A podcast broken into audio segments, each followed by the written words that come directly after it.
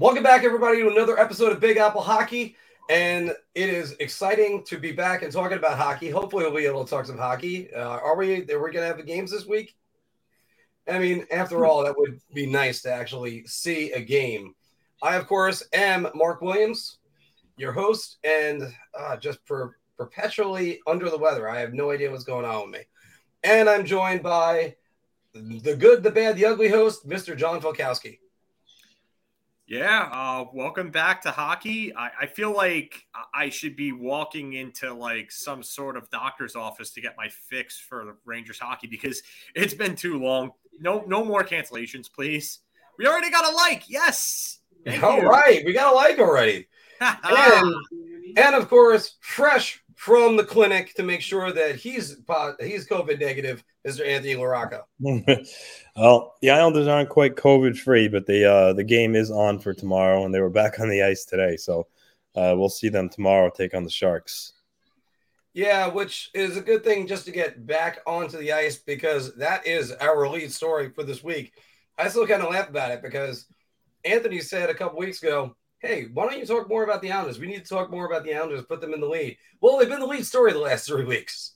So the Islanders had two games postponed at the Rangers and at Philadelphia uh, due to the COVID protocol. They're going to be resuming their season tomorrow, hosting the San Jose Sharks, who just beat the New Jersey Devils five to two.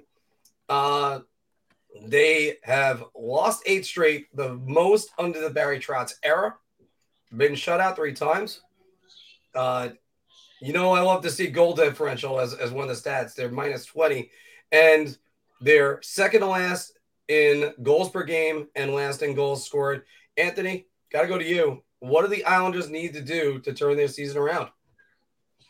Um, string together like you know four or five wins in a row. Get a get some good mojo back. But um, First, the, the COVID issue. Um, you know, as you mentioned, the league finally did the right thing and postponed their games through the through the 30th, which was yesterday.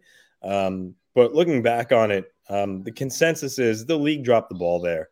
Um, I mean, I get I get playing the home opener at UBS Arena, but you know, the the day before the UBS Arena, Lee and Johnston went into COVID protocol, um, which Bailey had already been in it for a couple of days prior before they left Florida, and then the day of the home opener. You're talking Beauvillier, Pelech, uh, and Green went into COVID protocol. Uh, and then the next day, Chara and Bellows. Um, and they just let them, they just continue to let them play the game against the Maple Leafs. Um, and they let them play the game against the, the Rangers. Uh, you know, it, it just, in the game against the Penguins too, it, it just, it shouldn't, they shouldn't have took place. I think, you know, you're talking you know, could have been three, three or four games that could have postponed. That's you know, three, four less losses. Um, you know, at this point, you know, every point matters. So I think the league dropped the ball there uh, for sure. Um, and you know, like I mentioned, they still have for tomorrow. Casey Cizikas is going to be unavailable. He's in COVID protocol. Um, and Kiefer Bellows and Zdeno Chara are still in COVID protocol as well. But uh, thankfully, uh, Lee and Pelech Bailey, Green. Um, they're all they're all out of protocol and available for tomorrow. But um, yeah, it's it's been a disastrous stretch for them. Uh, you know, hopefully this this break or hiatus uh, with some guys coming back will you know re-energize them. Um, but yeah, they, they, need they need to win some hockey games, uh, and hopefully having Pelech back and Lee and Bailey, etc. Um, you know, will will help them out. Um, but I mean, look, Mark, you you you put some stats at the bottom there before.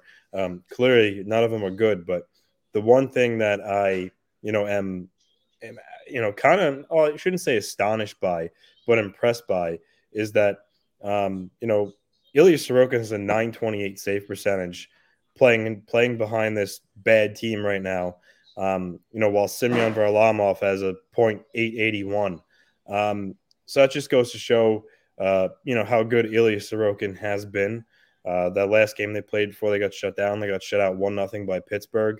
Um, you know, he was nothing short of spectacular. Just the team couldn't give him any goal support. Um, you know, it's it's it's it's honestly quite ridiculous.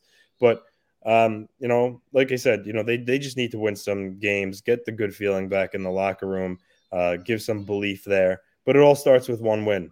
You you win tomorrow against San Jose, um, you know, and and you go from there. Like Trotz said, this is a big hole they dug themselves, uh, but they got to get out one game at a time. And I was just gonna say that our playoffs are now. Um, you know, he's right. Uh, it's not insurmountable. I mean, look at the the Blues won the Stanley Cup, being the worst team in the league in January. Not saying that's going to happen again, but the point is, um, there still is plenty of time where if they if they start winning hockey games now, they can get back in the wild card race. Um, you know, they they do have the talent to do so, but guys are going to get got to get their heads out of their asses. I mean, Kyle Palmieri um, has one goal. Um, Zach Parise has no goals. Uh, Pageau, who I thought has been one of their best consistent players since acquired, um, hasn't looked right since you know he got injured in the conference final. Um, you know, Matt Barzal needs to put up better numbers. Uh, it's really you could go on and on. Really, the the only player I would say players is Pelech, who you know went out with COVID, and really Ilya Sorokin. I would say those are really their only two consistently good players the whole season. Um, Wahlstrom was looks like he was heading that direction in the beginning of the year, but he kind of you know he's like everyone else. He's you know snake bit right now, but they just need all the guys pulling on the same rope. Also, Brock Nelson had a couple games where he was. I should, yeah, I should have mentioned Brock Nelson. Brock Nelson right, I mean, has been has been really good before he got hurt. I mean, six of his goals came in two games, so yep. that's that's something to also keep in mind. Um, Phil, is it just that simple? The Islanders just need to get healthy and be home to play games, and that's going to change things. I don't know. I, I mean, for a Barry Trotz team, I don't see the same attention to detail on defense and the same effort that I've seen in the three previous seasons under Barry Trotz right now. Um, I, I, think it has something to do with the personnel. I, I, think it has a lot to do with the fact that Nick Leddy is is obviously not there anymore. That that's a solid top four defenseman. I know he isn't the defender he was, I would say, even four or five years ago but he's still a solid top four option for them. Uh, I would say that it's also missing Ryan Pulock, who's your probably your one A, one B defender, really your two A guy. I know Adam Pelech's really a shutdown guy on that pairing, but Ryan Pulock is a guy that's also another heart and soul type guy. That pairing is the sum of its parts, like I've said for a while now, and they're one of the best pairings in the league. So when you take away one of those parts, you're going to drastically affect that pairing, which drastically affects that team in the way that its defense is set up. On top of that, like Anthony said, you're not getting goal scoring from Kyle Palmieri. And I know Islander fans don't want to hear this because he's gone. There's nothing you can do about it. But losing Jordan Eberle is really hurt. It really has, uh, and I, like I said, it would. It, it, you're gonna you're gonna take away a guy that's gonna score you 20 to 25 goals and anywhere from 50 to 60 points a season, and he fit right in with Matt Barzal, who looks like he's kind of lost out there to tell you the truth. Like he looks like he's passing he look he looks like he's trying to do too much to make plays to guys that really aren't in the right spots for him. Something's just not right with him. Something's not right with Palmieri. Nelson, I know he had nine goals, but like you said, six of them came in two games. And Nelson was playing very well. I'm not, yes. not going to take anything away from Nelson. He was playing very well. But this team just clearly isn't the same team they were last year or the year before. And I, I think that they need to score. They need another defenseman. I, think that they're going to have to make moves sooner than later. And I know Lou Lamoriello has been very good at not overpaying, but if he wants to save this season, if I were him, I would look to make a move sooner than later. I know they have over 60 games left, but you don't want to waste time and you don't want to keep piling up losses. So make a move get get the locker room morale back to where it should be in there, and the Islanders can probably then start stringing together.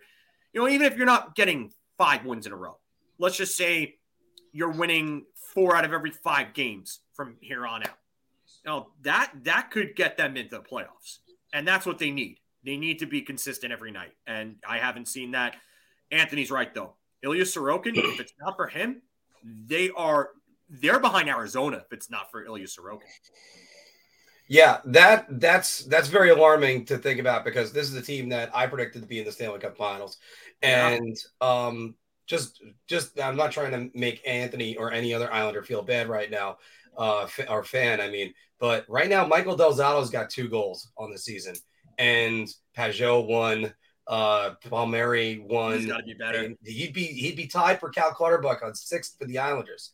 So um, they only have ten goal scorers on the season. That's not good either. They no. need to start getting the puck and putting it in the net. Yes, it could just be as simple as getting healthy. But by the way, this might be a blessing in disguise for the Islanders because now you're realizing Sebastian Aho should be up. Um, uh, Robin Salo should be Robin in the lineup every single night. What? Robin Salo's been good. I, I thought yeah. he was really good in the Penguins game. I thought his first game he was all right, but the Penguins game I thought he was pretty damn good in. Um, Aho's been all right, but you know what? If you're if you're getting if those two can go out there and be not noticeable, sometimes as a defenseman, not being noticed and not uh, and not showing up on the score sheets, sometimes it's just an indicator that you're doing your job properly, and sometimes that's more than enough, especially from two guys that don't have a lot of experience like them. So I, I I've been impressed so far. Anthony. Well, if you look at the next four games, um, I know Detroit's a much improved team this year, and, and even San Jose um, is, is, Chicago is six and four in their last. Yeah, and even San Jose is a lot better than people expect them to be. But um, this four game stretch is something ho- they should be able to capitalize on because you know Chicago and Ottawa aren't good teams. Um, you know, and San Jose and Detroit, while being you know much improved from last year, they they should still be winnable games for the Islanders. So this is a stretch here where they could really get themselves feeling good about themselves again. So um, you know this this is their opportunity now. Um, look, they just have to if they could just hold the fort down until Brock Nelson comes back and probably you know hopefully two more weeks, and then Ryan Pulock maybe maybe in another month. Um, you know, and then go from there once they're fully healthy. But I think for now um, you gotta you gotta go with Ilya Sorokin. I mean, you look at Varlamov's numbers, and they just aren't there right now. Um, you know, I, I, said on Twitter a couple of days ago, if Sorokin was playing for one of the better teams in the league right now, can you imagine how much better his numbers would be?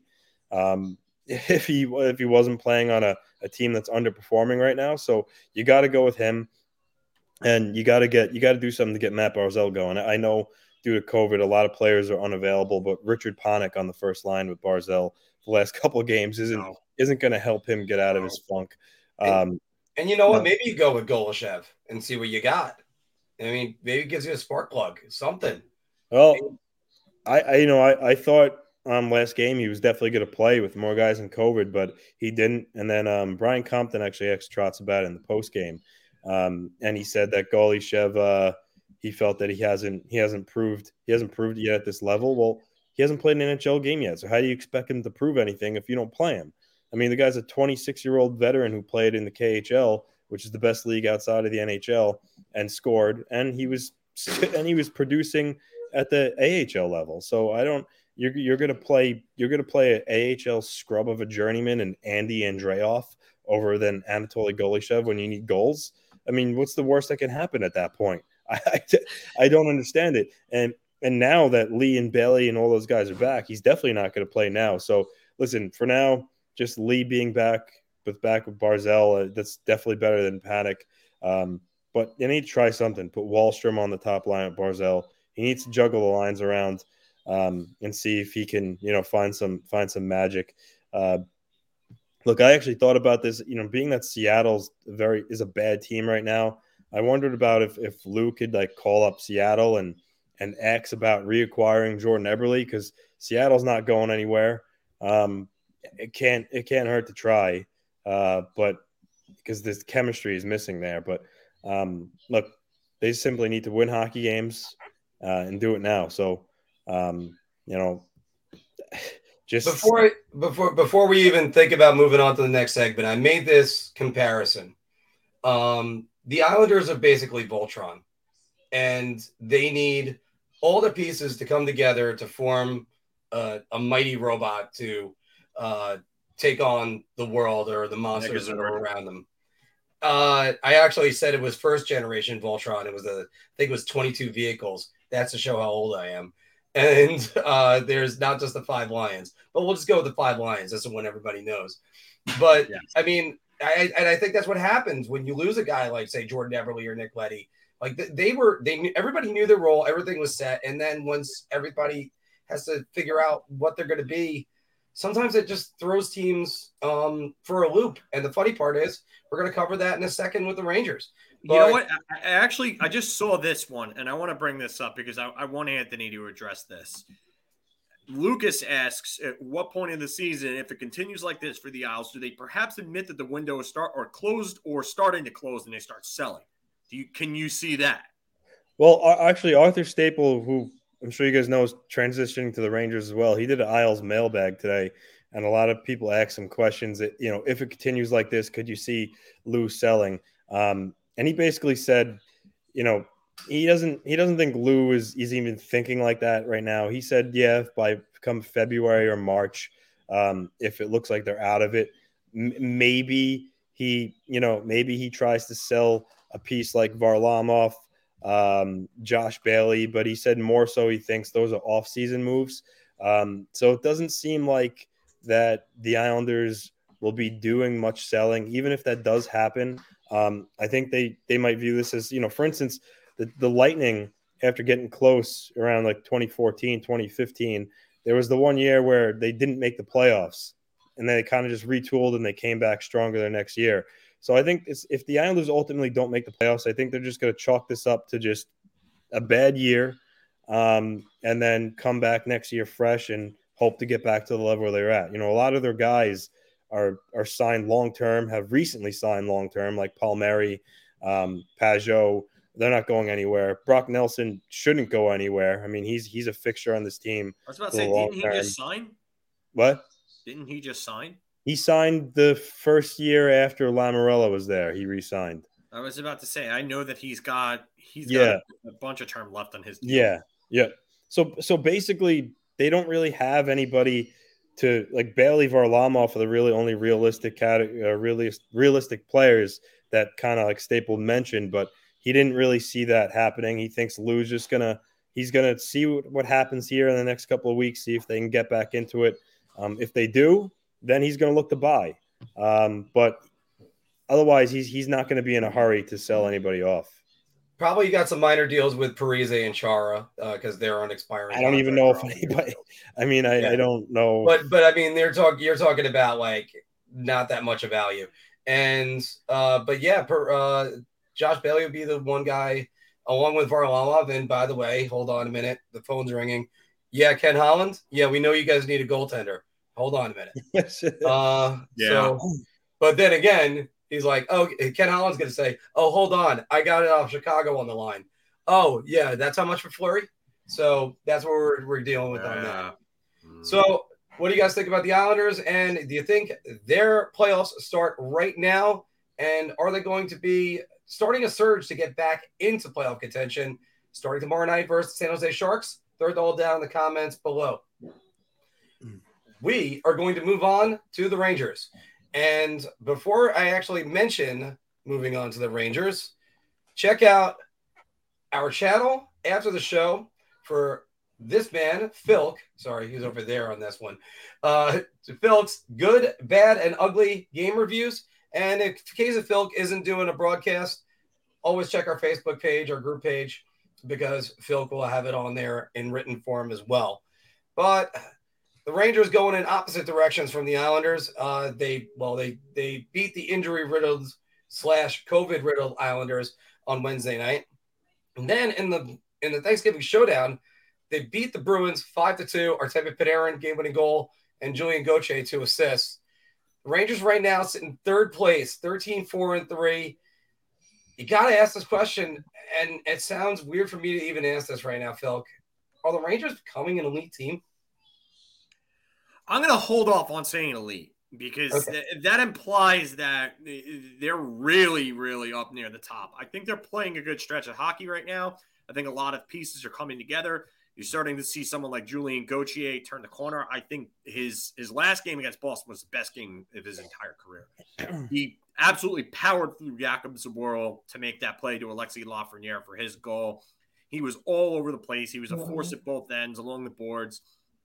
That line's been great, that third line of Chytil, Lafreniere, and Gauthier. Uh, three former first round picks all playing together. I mean, that goes to show you what happens when you can properly utilize talent. Hi, David Quinn. Too bad you couldn't do so. Goodbye. But um, yeah, you know, Gerard Gallant's pressing the right buttons too. That's another thing that I'm starting to see. He's made adjustments in these games, and you, you saw it against Toronto. The, the, the, passing, the execution in that game for the first two periods was just bad, and then he made an adjustment in the third period, and they came out like a house of fire and almost won that game, and then almost tied it, I should say. And then the second, the game against Boston, because uh, I'll try to keep this short, but the game against Boston they've definitely came out. And after that second goal, it was the shift right after the Rangers took over the game after that after that goal. From that shift forward, they owned that game. So Gallant's pressing the right buttons. He's getting the right guys into the lineup. Kaapo Kakko is finally starting to come around. Alexi Lafreniere is starting to play better on a more consistent basis. Artemi Panarin's back. Adam Fox is a Norris level defenseman, as always. What, what else is new? and Igor Shesterkin has got to be a Vezina front runner. So, I mean, a lot of the things are going right for this team. I would just pump the brakes on elite. I, I think that they need to play some better teams, which they've shown that they can do, and that's something that's impressed me. While they've played down to the bad teams, they've played up to the good ones. And the game against Boston was proof of that. The games against Toronto, they beat Florida. Florida. I, I mean, Calgary was the only one where they really looked bad against a real good team. But Calgary's been wiping the floor with everybody. So I mean, but yeah, I'm I'm gonna I'm gonna be careful when I say elite. I'm I'm just being cautious, cautiously optimistic. Yeah, I'm gonna be careful saying elite too. Uh, what I'm gonna get in with this is that I'm starting to see real chemistry. I started saying it with the Islanders segment of maybe there's a blessing in disguise. Yes, exactly. Yes, um, Lucas. Yes. Maybe, maybe, there's a blessing in disguise that Sammy Blais went down. Not that I wanted him to go down or anything. Or, I mean, I, I certainly hope he's going to uh, make a full recovery and be back on the Rangers next year. But it inserted Julien Gauthier, and Gauthier has played his best hockey as a New York Ranger right now. Absolutely. And it seems like he's a better fit. And again, where you're yes, getting guys I that are coming in.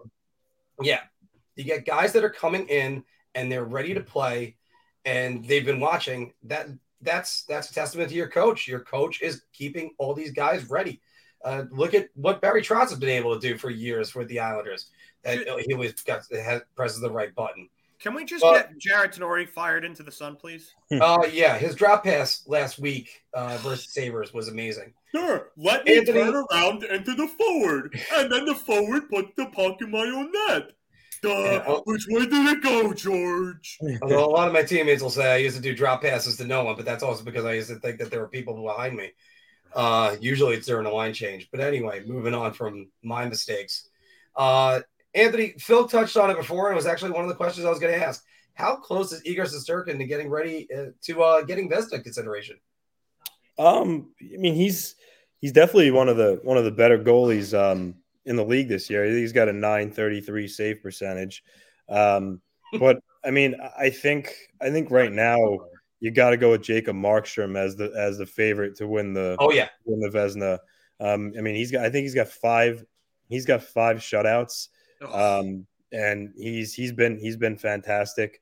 Um, and I honestly I can't even see him saying this name because when he was drafted by the Stars years back, um, and nothing really developed. I thought Jack Campbell was going to be a nobody, but I mean, you can't you can't deny his his statistics on a on a Maple Leafs team that's really not known to be good defensively. Uh, I think he's got a, a save percentage that's around nine. You know, like around nine, and a one six four GAA. Unreal. All right, yeah, I thought it was around there, nine forty five, nine forty six. Um, you know, he's he's been he's been absolutely uh, absolutely fantastic for Toronto. So um, I, I think you got to put those two guys ahead of Shesterkin right now. Um, but I mean, Igor Shesterkin, and we listen to guys. We, we've we've talked about this.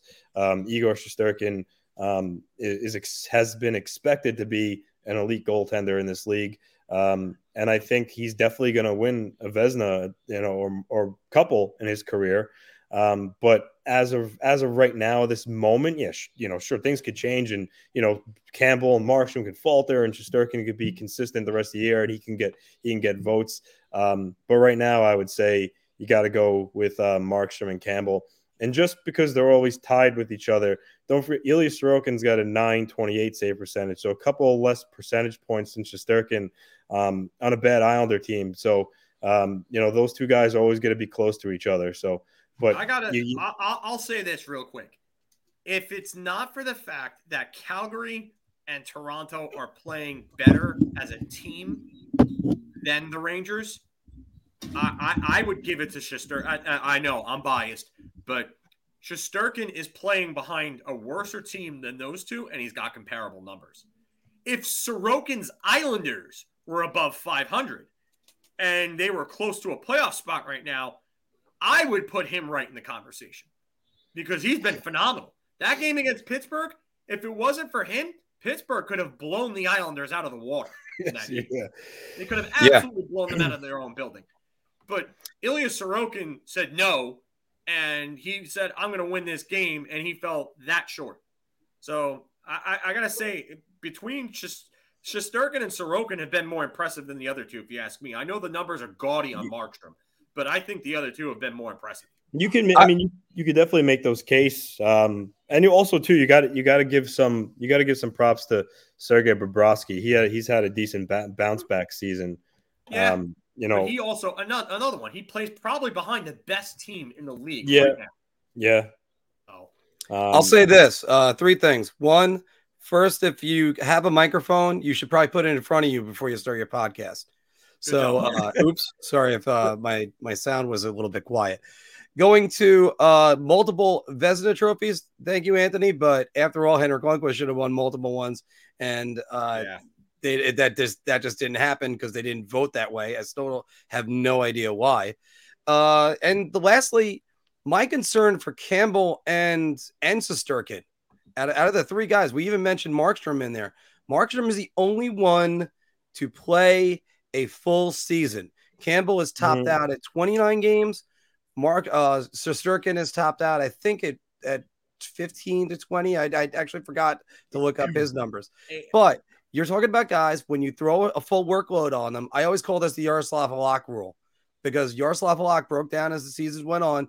It wasn't until he had a uh, career high in games when he played his first year with the Islanders that actually he was okay. But he, he, he you, you throw more games at the guy, he breaks down. And I, I get worried about goalies that have not had a full season. That's where I get worried. And it happens a lot and you know what? I can't believe I'm going to say his name because of how he played in the playoffs, but you got to give him his due. Uh, Folk was giving him some props on Twitter the other day during the game. Um, but Tristan Jarry, he's got a 938 save percentage, and his goals against is a one, uh, one point. I forget the exact number, um, five eight maybe or something along those lines. Um, he's been really good too. So you you got to give you got to give him a lot All of credit. All credit to well. Jocelyn Thibault. I mean Tristan Jarry. Like seriously, the, he's got the worst glove I've ever seen, and it's only going to be a matter of time until mm. people exploit it again. Or maybe when he gets back in the playoffs, he'll put money on the offensive team and yeah. get an assist in a game five overtime winner. What goalie ever throws the puck through the middle of the ice in overtime? Anyhow. Yeah, I, I, you know what? The past is a past there, but I, t- I tell you right now, the redemption, the mother load of all redemption towards this season is probably Tristan Jarry's. I have not. He has bounced back, and he's a big part. Uh, two reasons for Pittsburgh's success. And we'll get, we'll, we'll get to the other one later on, but Tristan Jarry is one of the big two. So, I mean, it's I and and look, maybe he'll convert me into a believer and maybe I'll just say good regular season goaltender, bad in the playoffs. Uh, but I mean, it, it's going to be a while until I predict for, uh, Pittsburgh to win a playoff series again, especially if he's the lead, the lead dog. Okay, everybody, what do you think about the Rangers? Are they an elite team in the making or an elite team right now? Uh, Igor Shesterkin, is he going to be a Vezina finalist? Throw it all down in the comments below. Don't forget to like, share, and subscribe. And once again, tonight after the game, that man over there will be doing a good, bad, and the ugly. And hopefully, I'll be able to tune in myself and watch that. All right. We are going to uh, do a bar talk segment as soon as I can knock off that. All right.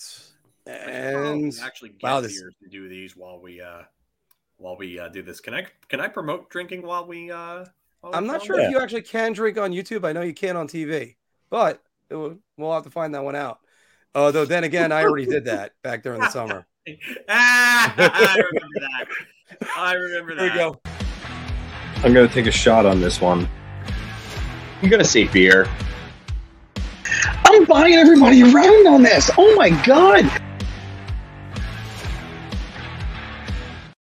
And by the way, I still think Taylor Hall is the Bryce Harper of hockey.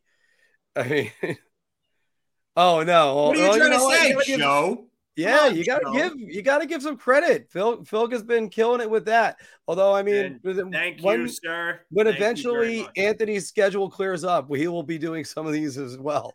But uh after all, there's a lot a lot on our plates. But everybody, welcome to Big Apple Hockey Bar Talk, where we talk about NHL topics and gauge our confidence in them based on our choice of drink. Do you want to just do a shot? Are you gonna, eh, so so, you'll have a beer, or are you gonna buy everybody around you so confident?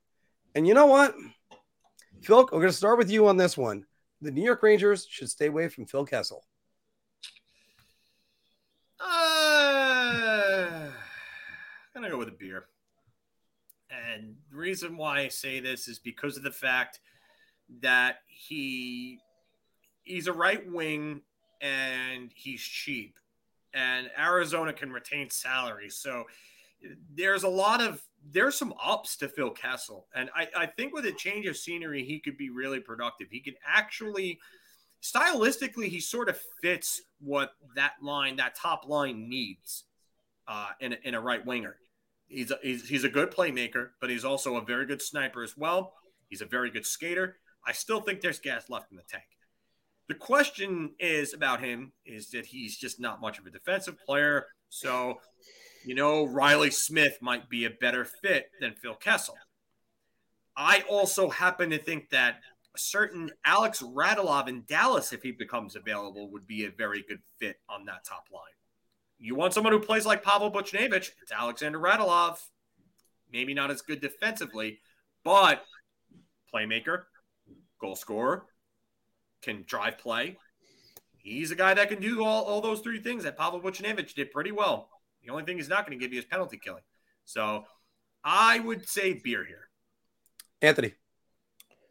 Uh, you know, Phil Kessel still has a shot. He's got a really good release. Um, he could still skate well. I mean, he's he's not as fast as he once was, but um, he's not a slug by any stretch. As Philip mentioned, he, he's a pretty good playmaker. Um, the his actual dollars owed is less than his cap hit, so that's attractive. Um, but you know, he, he is he is older, um, and I, I think you know obviously there's some wear and tear on that body of his. You know, people like to make fun of him, call him hot dog boy or whatever. um, you know, I, I, I think he can he can bring some veteran scoring to a, a team that's going to be uh, in the playoffs. So, uh, and again, the cost to acquire him really shouldn't be all that high. So, um, I'm going to go beer, but uh, and I'm saying beer, and not round. Um, uh, sorry, uh, shot that is, is because oh. I think um, uh, I think there are better options. Um, I know Darren Dreger mentioned the Rangers have interest in Jake DeBrusk. Uh, we'll, we'll, see, you know, how that plays out. But um, you know, my Phil mentioned Riley Smith. Although I'm not convinced Vegas is going to move him unless they really looks like they're going to miss the playoffs. Um, but you know, I, I think there might be some better options than an aging Phil Kessel when the deadline actually comes. I'm actually going to go shot on this because uh, the words is stay away from Phil Kessel. No, there, there's no reason not to stay away from Phil Kessel. If they end up saying we need a right wing mm. on the top line, they're going to move Kakko down. Um, Gauthier doesn't work out or something like that. Uh, or even Dryden Hunt is just uh, Colin Blackwell 2.0 and not Riley Smith in the making. Uh, by the way, Dryden Hunt's been playing great the last two weeks. Yeah, he has. The, then Phil Kessel has a spot on the New York Rangers, and you know what he could do? He could do this. He's got those two rings, and he didn't. He was he wasn't just a nobody on Pittsburgh. He, he actually was a key contributor, and you could argue he could have won a Conn Smythe one of those two years. So yeah, uh, I, yeah. I'm going to give you two more names to think about because I think this team is going to start selling off assets sooner or later. But A team on the Pacific Northwest coast might have two players that could interest the New York Rangers. I'm talking about the Seattle Kraken. One, Jared McCann. Mm-hmm. Jared McCann offers roster flexibility by playing all three forward positions, both wings and center. And the other guy who I don't think they would, but he actually makes a lot of sense because I think he could fit on the top line is someone who has a lot of experience playing against the Rangers. Jordan Eberle. Jordan Eberle would actually be a really good fit. The problem him with him is cap. Next year, the Rangers might have some cap issues because they got to re-sign Ryan Strome or bring in another center if they don't bring him back. So I wonder if they can make that work cap wise. But Jordan Eberle would be a real good fit on that top line with Chris Kreider and Mika Zibanejad. Oh, it's stuff that we're gonna have to look out for because after all, as as uh our guest Ray Ferraro said two weeks ago, the cap always wins. Yes, and yeah, it, it, it, might be blasphemy, Shannon, but you know what? He's not he's no longer an Islander. So Anthony, this one's going to go right back to you after uh, this one. You're not winning. They're not winning the cup this year. I yeah, I mean, yeah. I well, again, you're not giving up that much to get him. You'd only give up maybe like a low level draft pick. Yeah, wouldn't be yeah. much, Ariana. So Anthony, going to you. The Islanders' power play is their biggest problem. I mean, last couple of games at home, they, they were the Boo Birds came out when they were on the power play. Um, it's definitely an issue. Yeah. Um, but I'm going to say beer. I, I, just think their their biggest issue right now is they're they're just giving up too many. They're well, they're too they're playing sloppy um, in their own zone, and they're giving up too many chances, um, and it's causing their goalies to be under siege. Uh, and being that they're not scoring, it's hard to overcome um, when the other team does put the puck in the net. Uh, so I know we talked about Sorokin has masked some of that problem when he's been in goal. So maybe you don't notice it, but um, in the games that Varlamov played, I, I think you could really see it. Um, but yeah, their their their power play needs to be a lot better. Um, you know, if they had a good power play, I'm sure they'd have a couple more points. Um, but I don't I don't think it's their their biggest problem. Phil, I'm only going to say this because of the wording, but shot. Uh, to me, the biggest problem is, is, most definitely their defense right now. Uh, they're they're not even just their their defense corpse, but their team defense has just not been good enough. They've, like I said, it, they don't. They're not playing shots hockey right now. They're not limiting shots. The, Anthony said it before. They're giving up too many chances, too many shots. Uh, they're not they're not getting leads in games, and I would say their scoring is an even bigger problem than their power play. Yes, the power play is part of the scoring, but their overall scoring, especially at even strength, has just been abysmal, and they're they're not getting secondary production from anybody. Matt Barzal has eight points in 17 games. That's on pace for less than 40 points. That's bad. Uh, and you you need to you need to have a lot more than that from a guy like Matt Barzal, who should be on pace for 65 to 70 points at the least. So uh, I'm I'm saying shock here. I mean, yes, it is a problem, but not. I wouldn't even put it in the top three. I'm gonna go to beer. Uh, I wanted to initially buy everybody around, but Anthony talked me down a little bit. Philky talked me down a little bit too. Uh, I have to say this about about their power play. They have five power play goals. Chris Kreider has nine. Uh, that is not a good situation. Yeah. Also, by the way, Phil, where do most players pad their stats on the power play? I, I so get that, and I agree. It's it's something that needs to be done because when you have a weak power play, one problem when you have a weak power play is teams are willing to take more penalties against you, knowing if you put them on the power play, they're not going to score.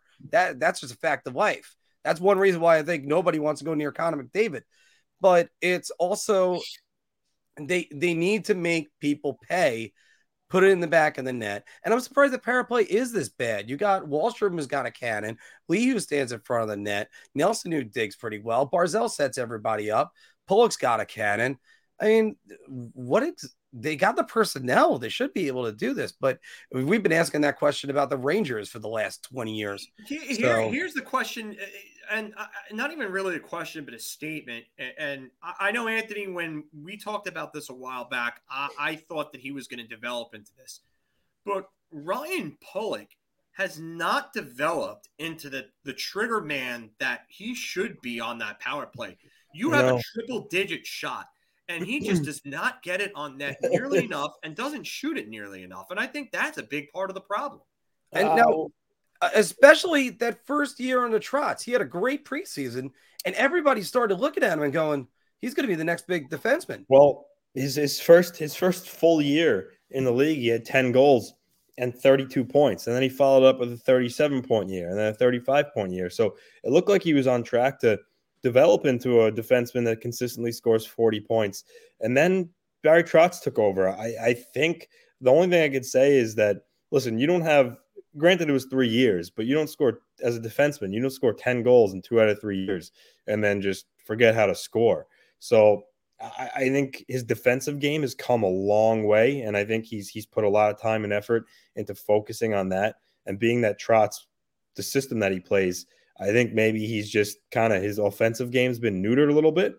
Um, but yeah, no, he he he has the shot to absolutely score more, um, and he and he's done it in a small sample size. So um, yeah, but that's not even the issue for me. The issue for me is just like the, getting the shots on net and especially and, and firing more on the power play because Ryan Pulock's not going to be the guy that's going to take the puck in the rush, uh, you know, at even strength like a like a Tyson Barrie or a Cale Makar or someone like that. You're not you're not getting that from Ryan Pulock, and you wouldn't expect that. But no, but you put him in the Ovechkin spot. That's what we were thinking. Not even that, but the, the point. Get the screens, get the deflections. Why, why are they not utilizing him like that? It's the system. Uh, their power play has been ironically enough, like the, the, the last year Tavares was there when they missed the playoffs and were a bad team, they had a better power play than they have in any year since Trotz has been here. So uh, you got to assume it's the system and how they run it. Because like Mark said, they they do have the they do have the tools. I mean, you have you have Barzal and Beauvillier who who are really good at gaining the zone, the zone entry guys. Uh, you know, Nelson can really shoot the puck and distribute it. You know, Lee in front. Uh, so yeah, it's a system. I, I yeah, although I, I, I, I, I wish uh, Jacob Trouba could be Ryan Pulock, but yeah, me too. yeah, me too. I, mean, would take that any day of the week. Oh, I've been more satisfied with Jacob Trouba as of late, so that's a different story. Uh. So once again, because just in case if I cut this in the middle, guys, what do you think is the Islanders' the biggest problem their power play? And should the Rangers go after Phil Kessel or stay the hell away from him? Throw it down in the comments below. Don't forget to like, share, and subscribe. Guys, we're going to go across the river now. And big news this week when Jack Hughes signed an eight year, oh, let me throw that one up now, an eight year, $8 million a year extension. I know if you might read that, i will fix that in a second.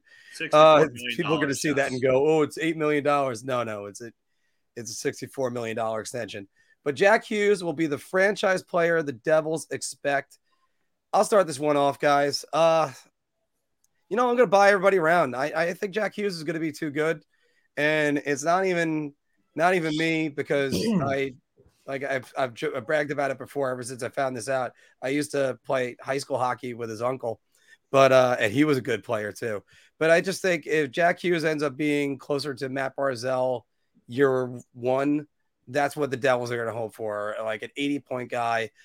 Maybe he's not that great defensively, but he was looking fantastic um, in the first couple games and then hurt his shoulder and then that was it.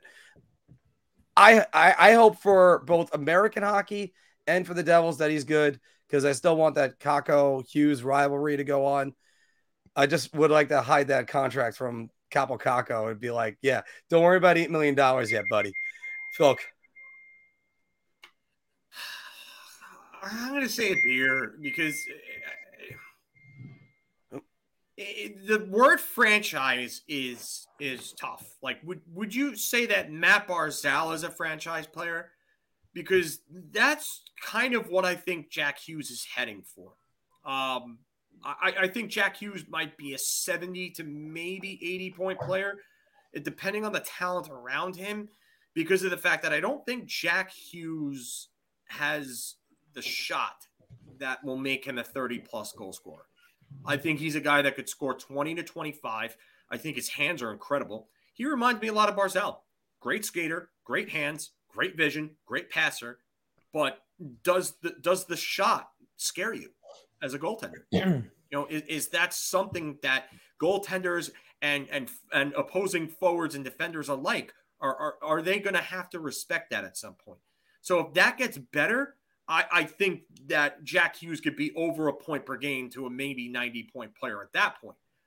But I, I just I don't know if it if it does. So I'm gonna say beer here. I think it's possible. It really depends on how the de- the talent around him develops because I, I think that's going to be key. If Alexander Holtz turns into a 30 to 40 goal scorer and part of that is Jack Hughes, then Jack Hughes is going to be a guy that's probably going to have 60 to 70 assists a year at that point. Well, Dawson Mercer's looked great too. And Dawson Mercer has looked great. Yes, you're yeah. right. Anthony. I'm going to go around, uh, and it's because I think a lot of, like, for instance, you don't have to be a 100 point player to be a franchise player. Like, for instance, John Tavares was the Islanders franchise player for a long time, and he was a 70 to 80 point guy. Um, and I think I think Jack Hughes can be a 70 to 80 point guy for the Devils. He's got the skill set to do it. He just got to work on his shot, as John had mentioned. But um, his skating ability is top notch.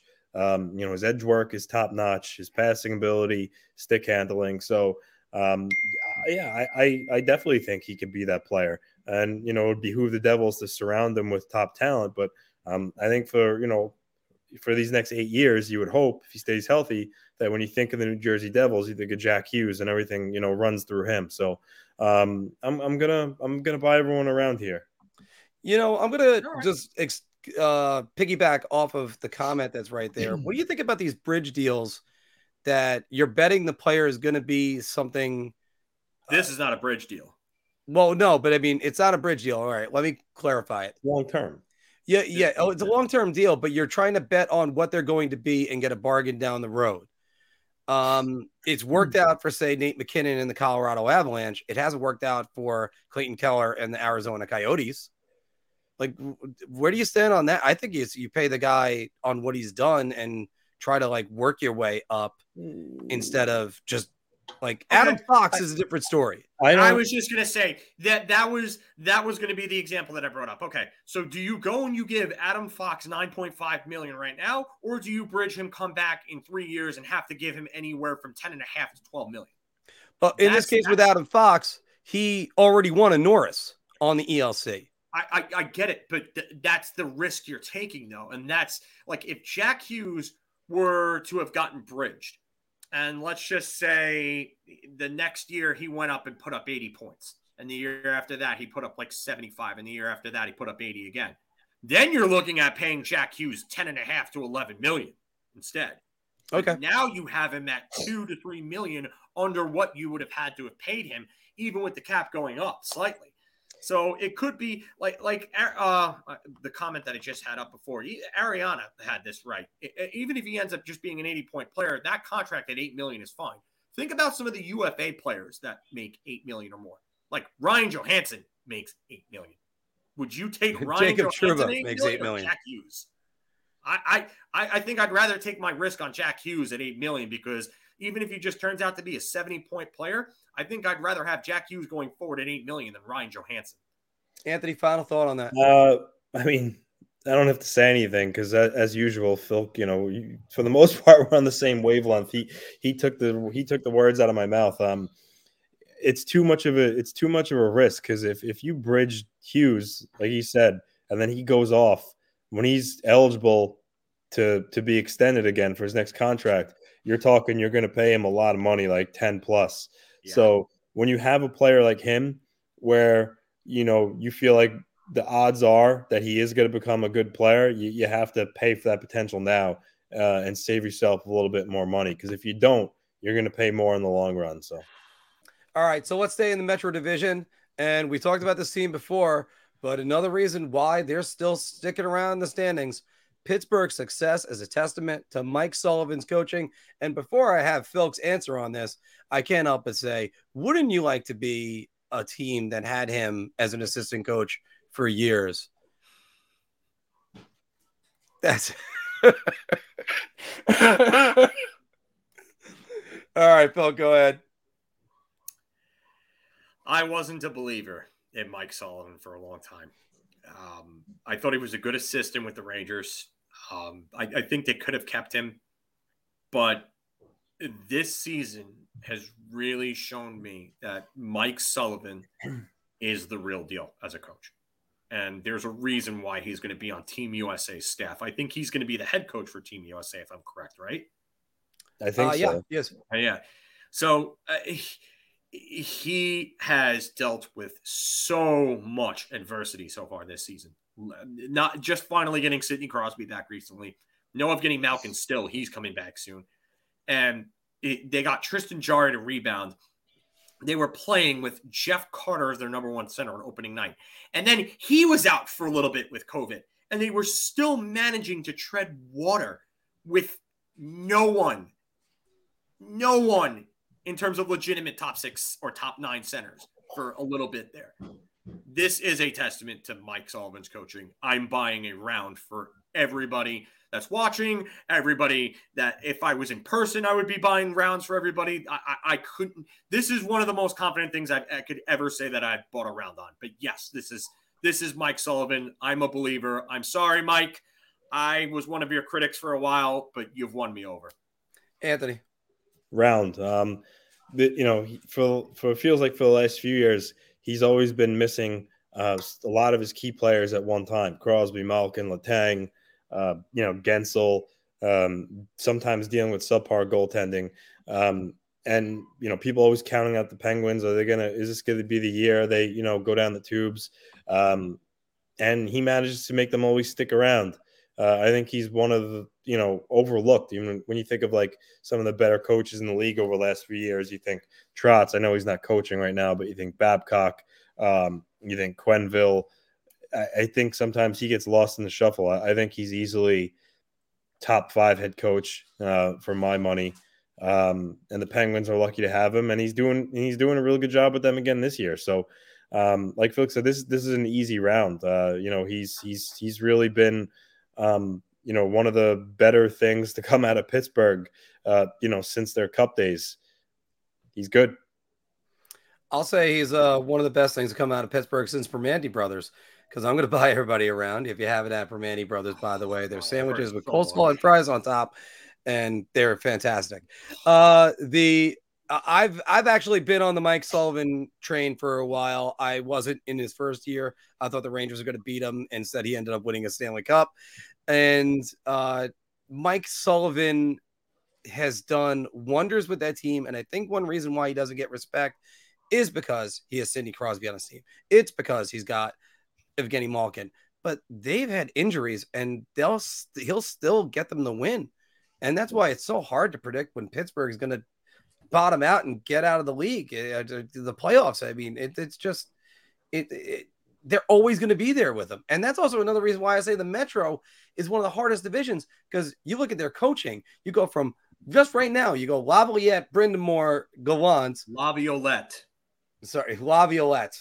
There we go. Yes. Yeah. I've been saying his name for the last 30 years, and yet Wrong. I can still get it wrong back when he was a player on the Rangers um, for the, all those 13 games. Uh, so the um, uh, so then you got Lindy Ruff, who was uh, a coach for decades, and you got Mike Sullivan. I mean, this there's and let's not forget Alain Vigneault. Th- This is this is murderers row for coaches. I feel bad for the guy in Columbus. It slipped my mind. John Tortorella. No, not not Tortorella. Now, Uh, Oh, yeah, that's right. Now. Um, yeah, I forgot his name. Uh, with with Brian Burke as the GM, they'll definitely try to make a splash. They always will Yeah. try to make a splash with Brian Burke as the GM. So again, uh, if I didn't do it, I'm buying everybody around. But no, actually, I could spell Laviolette uh, because it's he it's Lavi. say it, he can spell it. yes, L A V I O L E T T E. Okay. wow.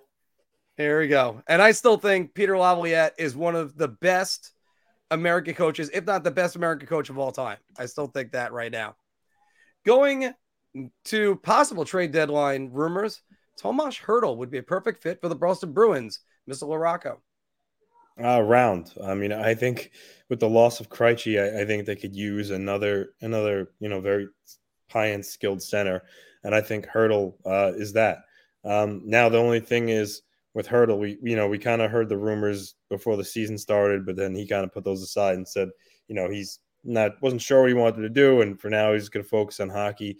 Um, I think with San Jose being better than expected, I think San Jose's preference is try to is to try to extend him. Um, so we'll have to see, but um, if he hits the open market, I absolutely think the Bruins should be online. Um, you know, trying to acquire Hertl for sure. Um, so I'm going to go round. I, I, I mean, but I, I, just don't. I'm not sold if he's definitely going to be available. By the way, I just want to say I, I checked out comments just now, and I love this one from our Mr. John Bukowski. yeah, I hate you right now. Go ahead, Phil. I'm gonna I'm gonna chime in with a comment first here because this one kind of fits it. I can see Hertl going there from Julian. He fits their play style.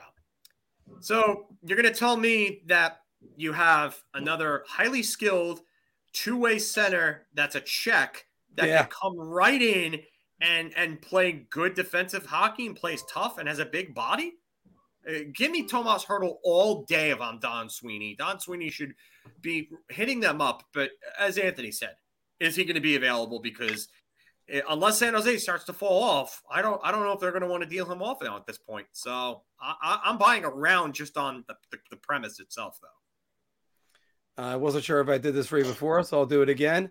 And yeah. would he be a good fit? Yeah, he'd be a good fit on a lot of teams. We're going to do that again. And somehow crushing Anthony's head. I'm crushing your head, crushing your head. But uh, yeah, Tomas Hertl would be a great fit for everything. But yes, exactly what Phil just outlined, and he took him away my answer. You're going to replace David Krejci with another check center. Might as well be Tomas Hertl. And who knows? Maybe you can do the uh, goal between the legs again. But it's just it's, not against the Rangers, please. Thanks. Yes, and not to end Marty Biron's career. Although, oh, yes, we do know he played another game after that, so that's another story oh, as well. Marty. Here's a simple one, guys. The Wild are underrated. Uh, Phil. Yeah, I'm buying around on this one too. Uh, I, I just I think that they they have a solid defense even with Ryan Suter still not being there or with not being there. I, I think their forward group has started to play better. I, I just wonder what happens with Kevin Fiala because it looks like he's on his way out. Um, mm-hmm. It just uh, that seems like a little bit of a sticky situation. And uh, as Chris G pointed out here, Talbot is winning. Uh, yeah, and he he's been very good and we'll we'll bring up uh, Statboy Stevens' uh, favorite, favorite nickname for a team, the side salad of the NHL. And yes, the side salad of the NHL. If Steven if Steven is watching, they are playing well. So um, I, I really think that this team's underrated. I don't know if they have enough noise to do damage in the playoffs or enough firepower, rather, but uh, they are a, a, pretty good team that's played some pretty good games against some good teams. So yeah, they are underrated. I'm buying around. I'll tell you what, I'm going to buy around too. I'll jump in on this one before Anthony. And uh, yes, Cam Talbot is playing very well.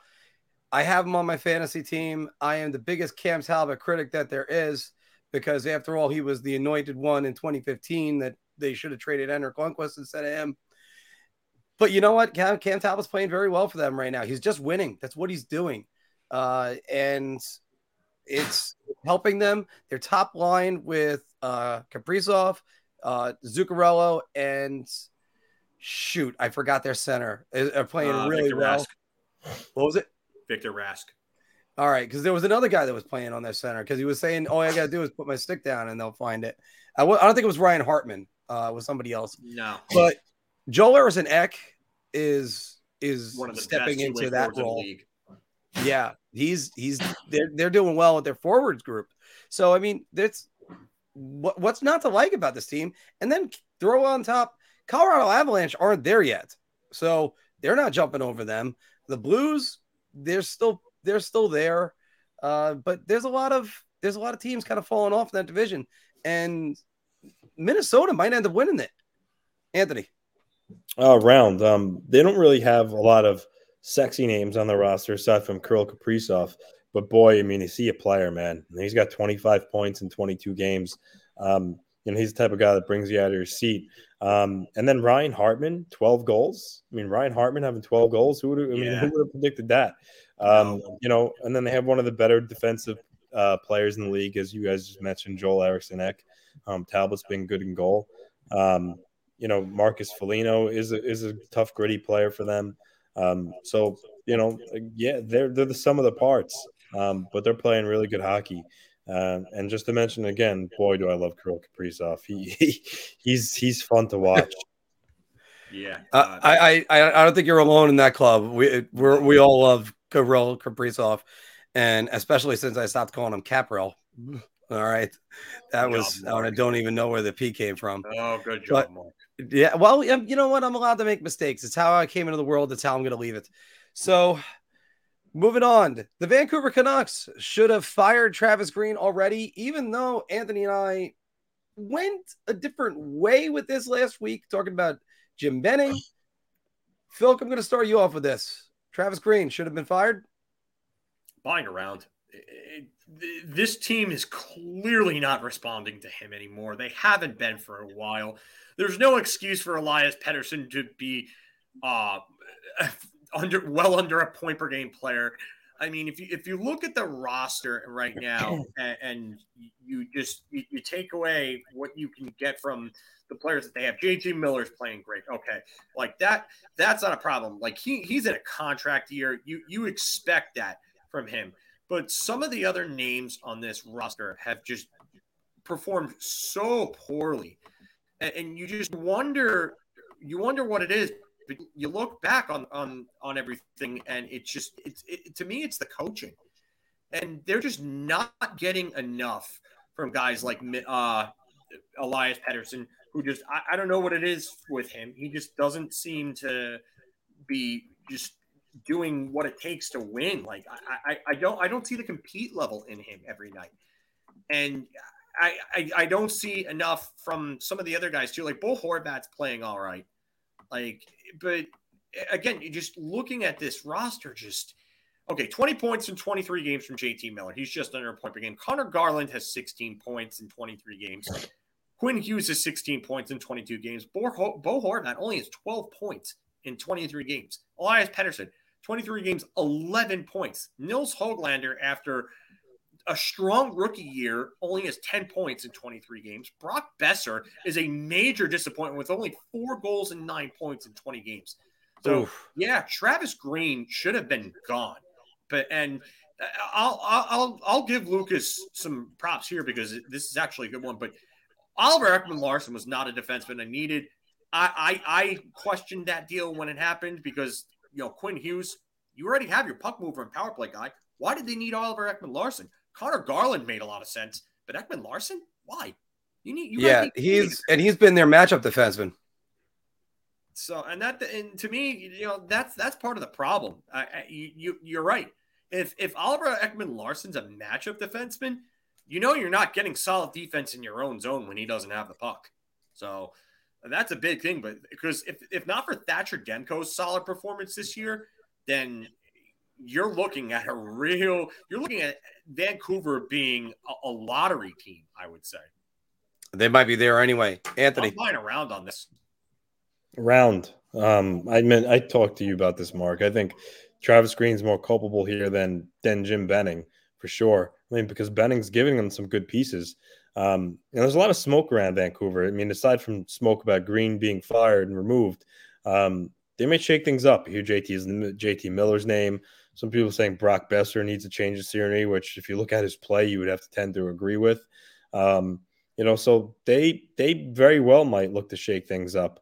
Um, you know, I I saw a tweet the other day that the uh, actually the Islanders had scouts at the Canucks Bruins game. So um, you know, two struggling teams in the Isles of Canucks, maybe they can look to hook up and make a deal. But um, Vancouver needs to do something because um, clearly it's not working. But I, I think they're going to look to fire Green before they make a move but I won't be surprised if if they ship off JT Miller's in a contract year, like Phil said, um, or if they wanted to make like a hockey trade or shake things up even further, they could move like a Brock Boeser.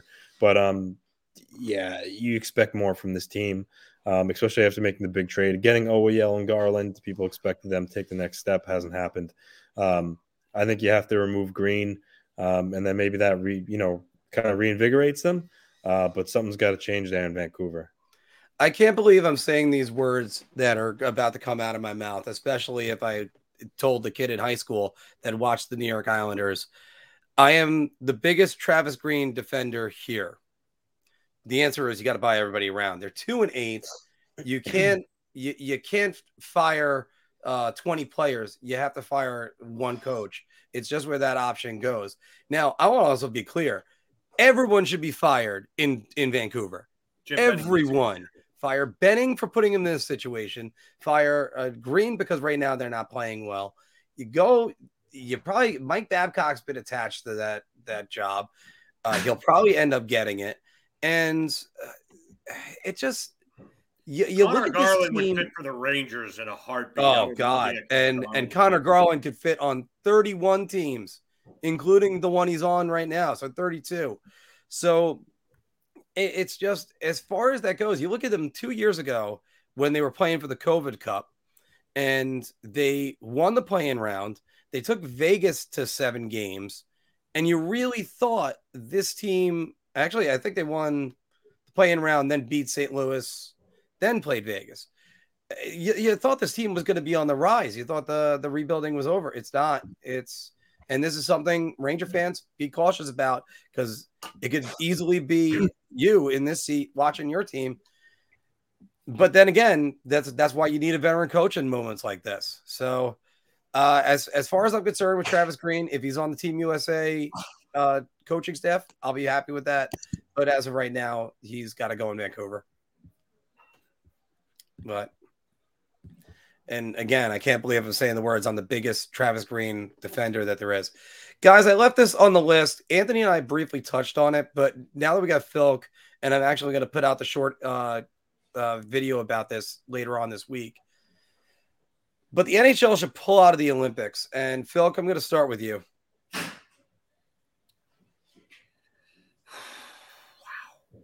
Really going to put me on the spot first, aren't you? Just Okay, I'll start. Sacrificial. La- no, I'll, I'll I'll start. And I, I I'm going to say beer because I could see arguments for both sides. Um, I could see why you would want to pull out. I would see why you would want to go on with it. I, I mean. This- uh, I'm sorry, I to get that comment in because that And and David, it works even better with your name. Well, yeah, well done, David. Well, Wood never pulls out. Oh man. Uh, Uh, oh, but I'm gonna try to compose myself here and answer this question. I'm gonna, like I said, I I, I gotta say beer because I just I could see arguments for both sides. I, I I I understand there's a lot of time and effort put into this, and there's a lot of revenue to be made that could really help um, a lot of people. I mean, it just it, it's it's tough though because with the COVID cases popping up across the NHL, you, you know that there's you know you know that there it's still an issue and it's it doesn't seem like it's going anywhere. I don't know if we're, I don't think we're headed necessarily for another lockdown. Hopefully not, but um you know it, it, there's there's a good argument that they should pull out of it. But I, I understand why people would want it to go on at, at the same time. So I, I'm going to say beer here. Anthony, go ahead.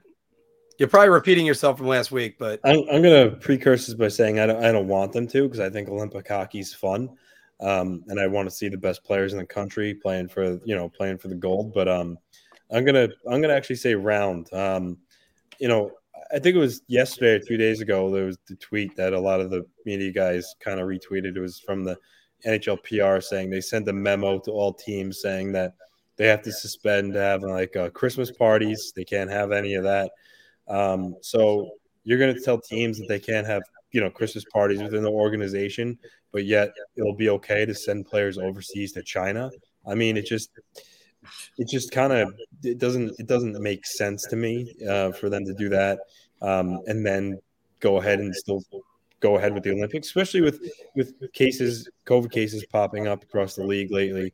Um, but with that said, you know it is approaching the winter season, so just like the flu, you're going to expect more cases are going to um, you know, are going to occur. I mean, that that's just kind of like logic. Um, but I think all things considered, uh, it's probably best that they do because, I mean, the Islanders need two games rescheduled. Uh, you know, the Senators missed a bunch of time. So all it's really going to take is if there's like one or two more teams that get shut down for a little bit because of COVID, I don't see how they're going to fit those games in. Um, yeah, if you still go to the Olympics, so they might end up having no choice. But um, I'll, I'll, go around. On, on, a lighter note, this comment was great. Uh-huh. Yeah, because USA's jersey. The, US, the USA jersey is a terrible suck.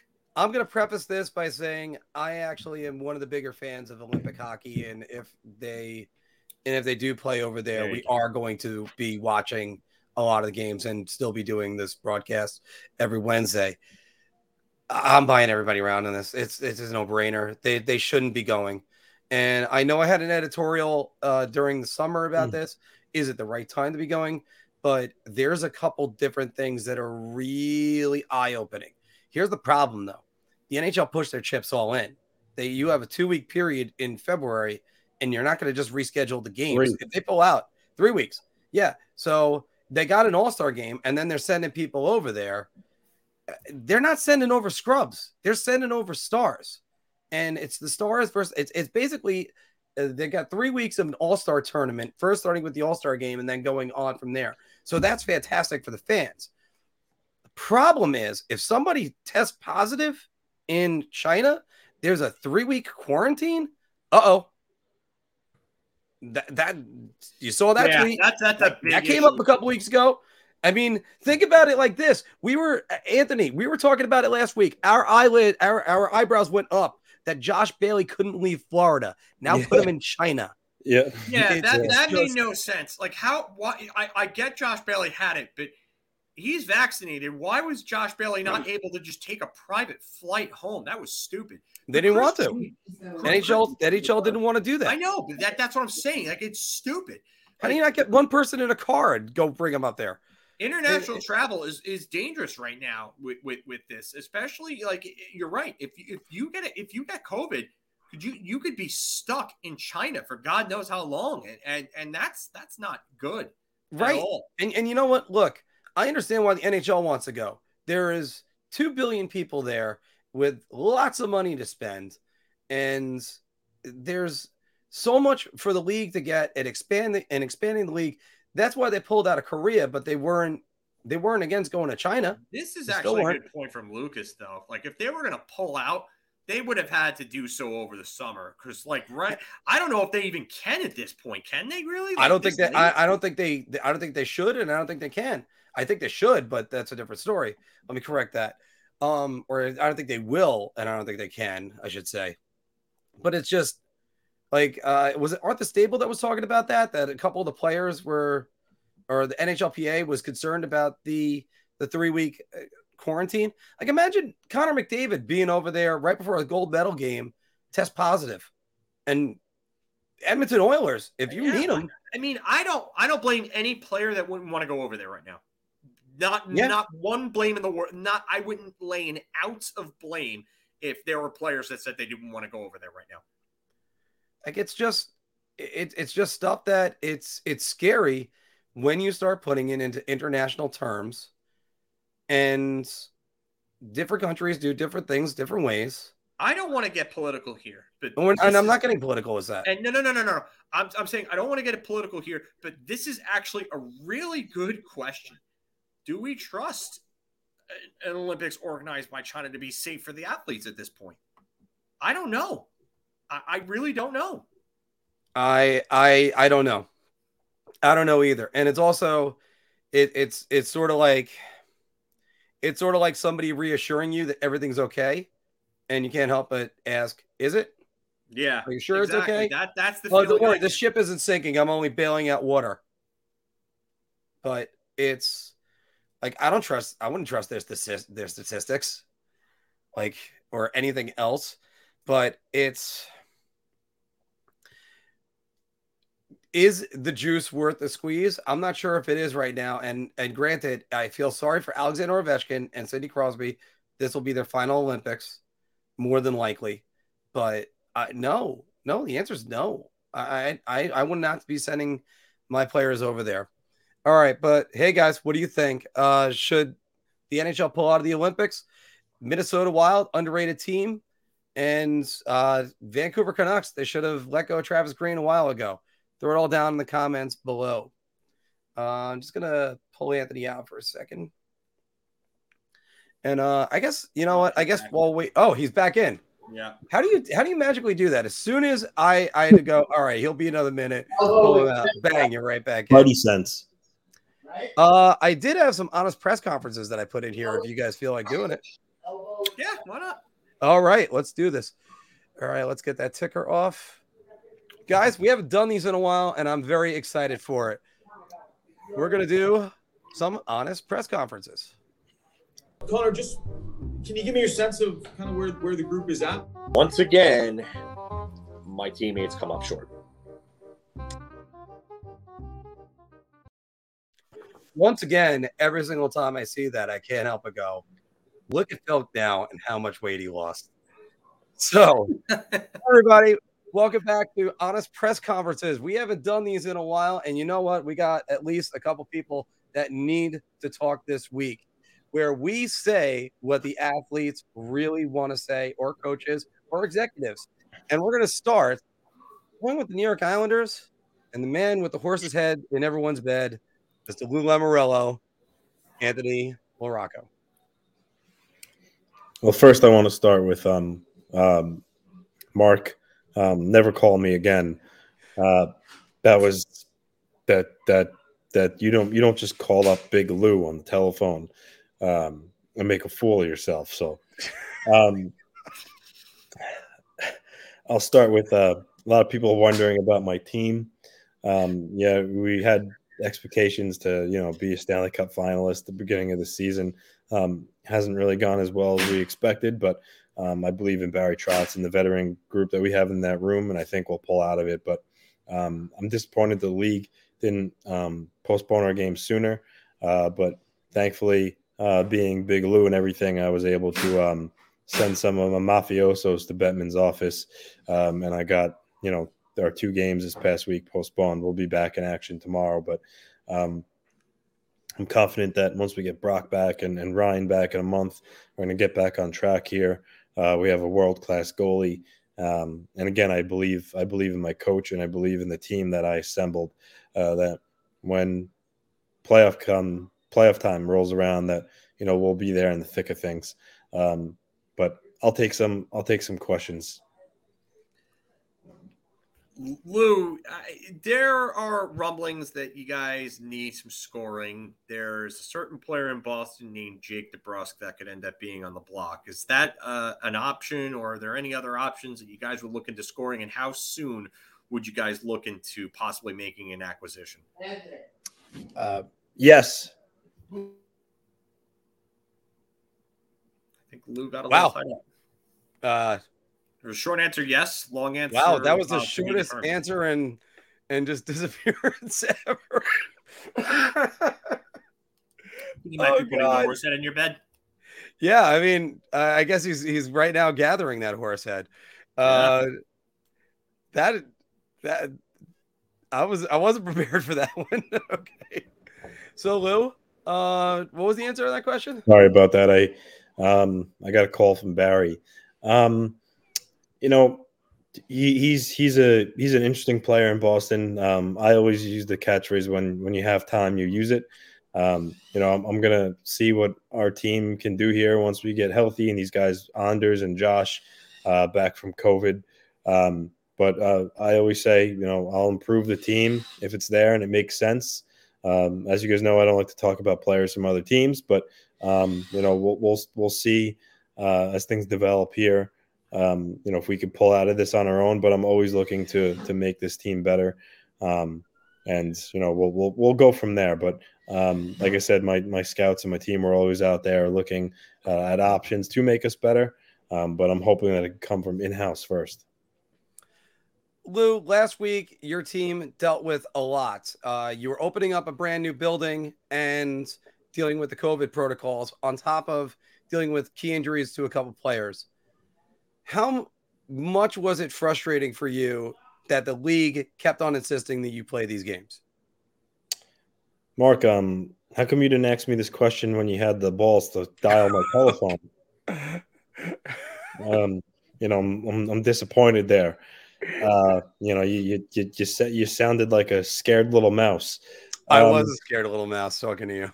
but um, yeah, you know, it's it's the NHL has protocols in place, um, and after talking to the, um, you know, the the medical experts, they felt that it was in check enough to still play. Uh, I'm very disappointed that our captain uh, Anders Lee um, wasn't able to partake in a historic first ever game at, at UBS Arena. Um, and Josh Bailey, our, our longest tenured player, has been through a lot ups and downs as an organization. Um, that he wasn't able to as well. Those two that that meant a lot to those two guys, and I'm disappointed for them that they missed out on it. Um, but again, um, you know, they, the league felt that we had it in control enough to play, um, and we still had some good players out there. Uh, just unfortunately, we we weren't able to get the job done uh, out on the ice. But you know, past is in the past. Uh, hopefully, you know, we got a couple more guys in COVID protocol, but it seems like uh, for the most part, you know, this this is under control. Uh, and I have put back some, you know, rules uh, within our organization for the time being too to to make sure it stays in check. But uh, yeah, I'm, I'm I'm disappointed that you know our, our home opener in a new building had to be uh, had a shadow cast over it by by COVID. But this is the nature of the world that we're living in right now. Um, but you know, for for a second, Mark, I'm kind of annoyed. I, I had some chicken parmesan on the on the, on the in the oven there, and you, you kind of pulled me away from that to to do this. I have a lot of cigars to smoke and tiramisu to eat, and um, you know, I'm, I'm here uh, answering questions that could have just asked me on the telephone. So I, I I actually blame my my associate that is uh usually with me, Anthony Larocco for the mix up. Uh, well, So um, see, but he's Larocco. He must be a nice Italian young man. Um, so don't you know you don't put any blames on my fellow Italians. no, no, no. Well, I mean, you don't, I'm you don't Italian ever take a man I away from his chicken parm. Yeah, I, I'm, I'm Italian too, Lou. So that's all. yeah. Well, Williams doesn't seem like it. I know. So, so sono sono Curtino, sono Curtino. so, All right. Well, thanks. Thanks for having me on, gentlemen, and and thank uh, you very much, Lou. I appreciate it. Thanks, Lou. Yes. So, uh, a quick update on that, since uh, I'm gonna have to uh, update everyone watching. Uh, Anthony switched phone numbers on me when I was supposed to be talking to Marty St. Louis. So, uh, he's and he's switching with Lou's. So, yeah, that was fantastic. I, I am not a good cold caller, and I actually and he goes, "Oh, that was Big Lou." Are you kidding me? Lou, Lou's gonna kill me. Oh, I was- so anyway, I was dying the whole time when I when I gave it to you. I'm like, he's gonna call him right now. It's just gonna be, and I, I, I'm afraid talking to one of you guys on the phone on a cold call. So, but you gotta you gotta you gotta let them know what you, what you said that he wouldn't he wouldn't tell you who who it was. I wouldn't tell. No, the, I remember the guy wouldn't tell me his name. So Yeah. yeah. Well. So I mean, that's you know, Luke keeps it close to the vest. Tony tight lips. But fortunately, we have a second guy that is on with us, and that is head coach of the New York Rangers, Mr. Gerard Gallant, and that is Mr. John Filkowski. Well, we reached a point in our season where our team looks like we're starting to play a little better. Uh, we, you know, we had a bit of a rough start. I, uh, I definitely criticize the team for not playing up to uh, par. Some guys like Alexi Lafreniere, I know who I've been a little hard on, but you know, I, I, feel like I've been pushing the right buttons because I feel like he's played better. Julien Gauthier's come up. This team is starting to play like I think they could they could really play going forward. Uh, my mustache has definitely intimidated some people while I'm at it. I mean, if you look at it, it's really it's, it's grand. Course, it's going to intimidate people, not as much as maybe a horse head in a bed from a, a certain Islanders general manager, but my mustache is still pretty intimidating.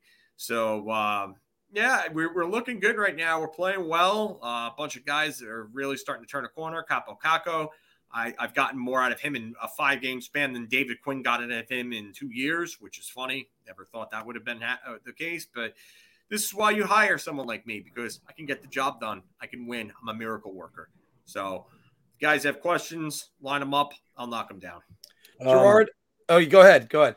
Gerard, a, a couple of weeks ago, um, there was kind of like uh, not made news, but it was mentioned how you kind of like snapped at Mollie Walker when she asked you about Lafreniere on the fourth line. Um, he's been playing better of late, but uh, six points in, in 20 games. Uh, how how concerned are you with his with his actual production? You know, being where he was drafted and the expectations he had on him coming into the league. Uh, oh, Mollie asked a little bit of a rinky-dink question there. Uh, uh, Mollie's a professional, mm. and you know what? You you, you got to know better than that to ask that type of question in the way that she asked it. And you know, Alexi wasn't giving me what I thought that he could give me, and he's been better since then.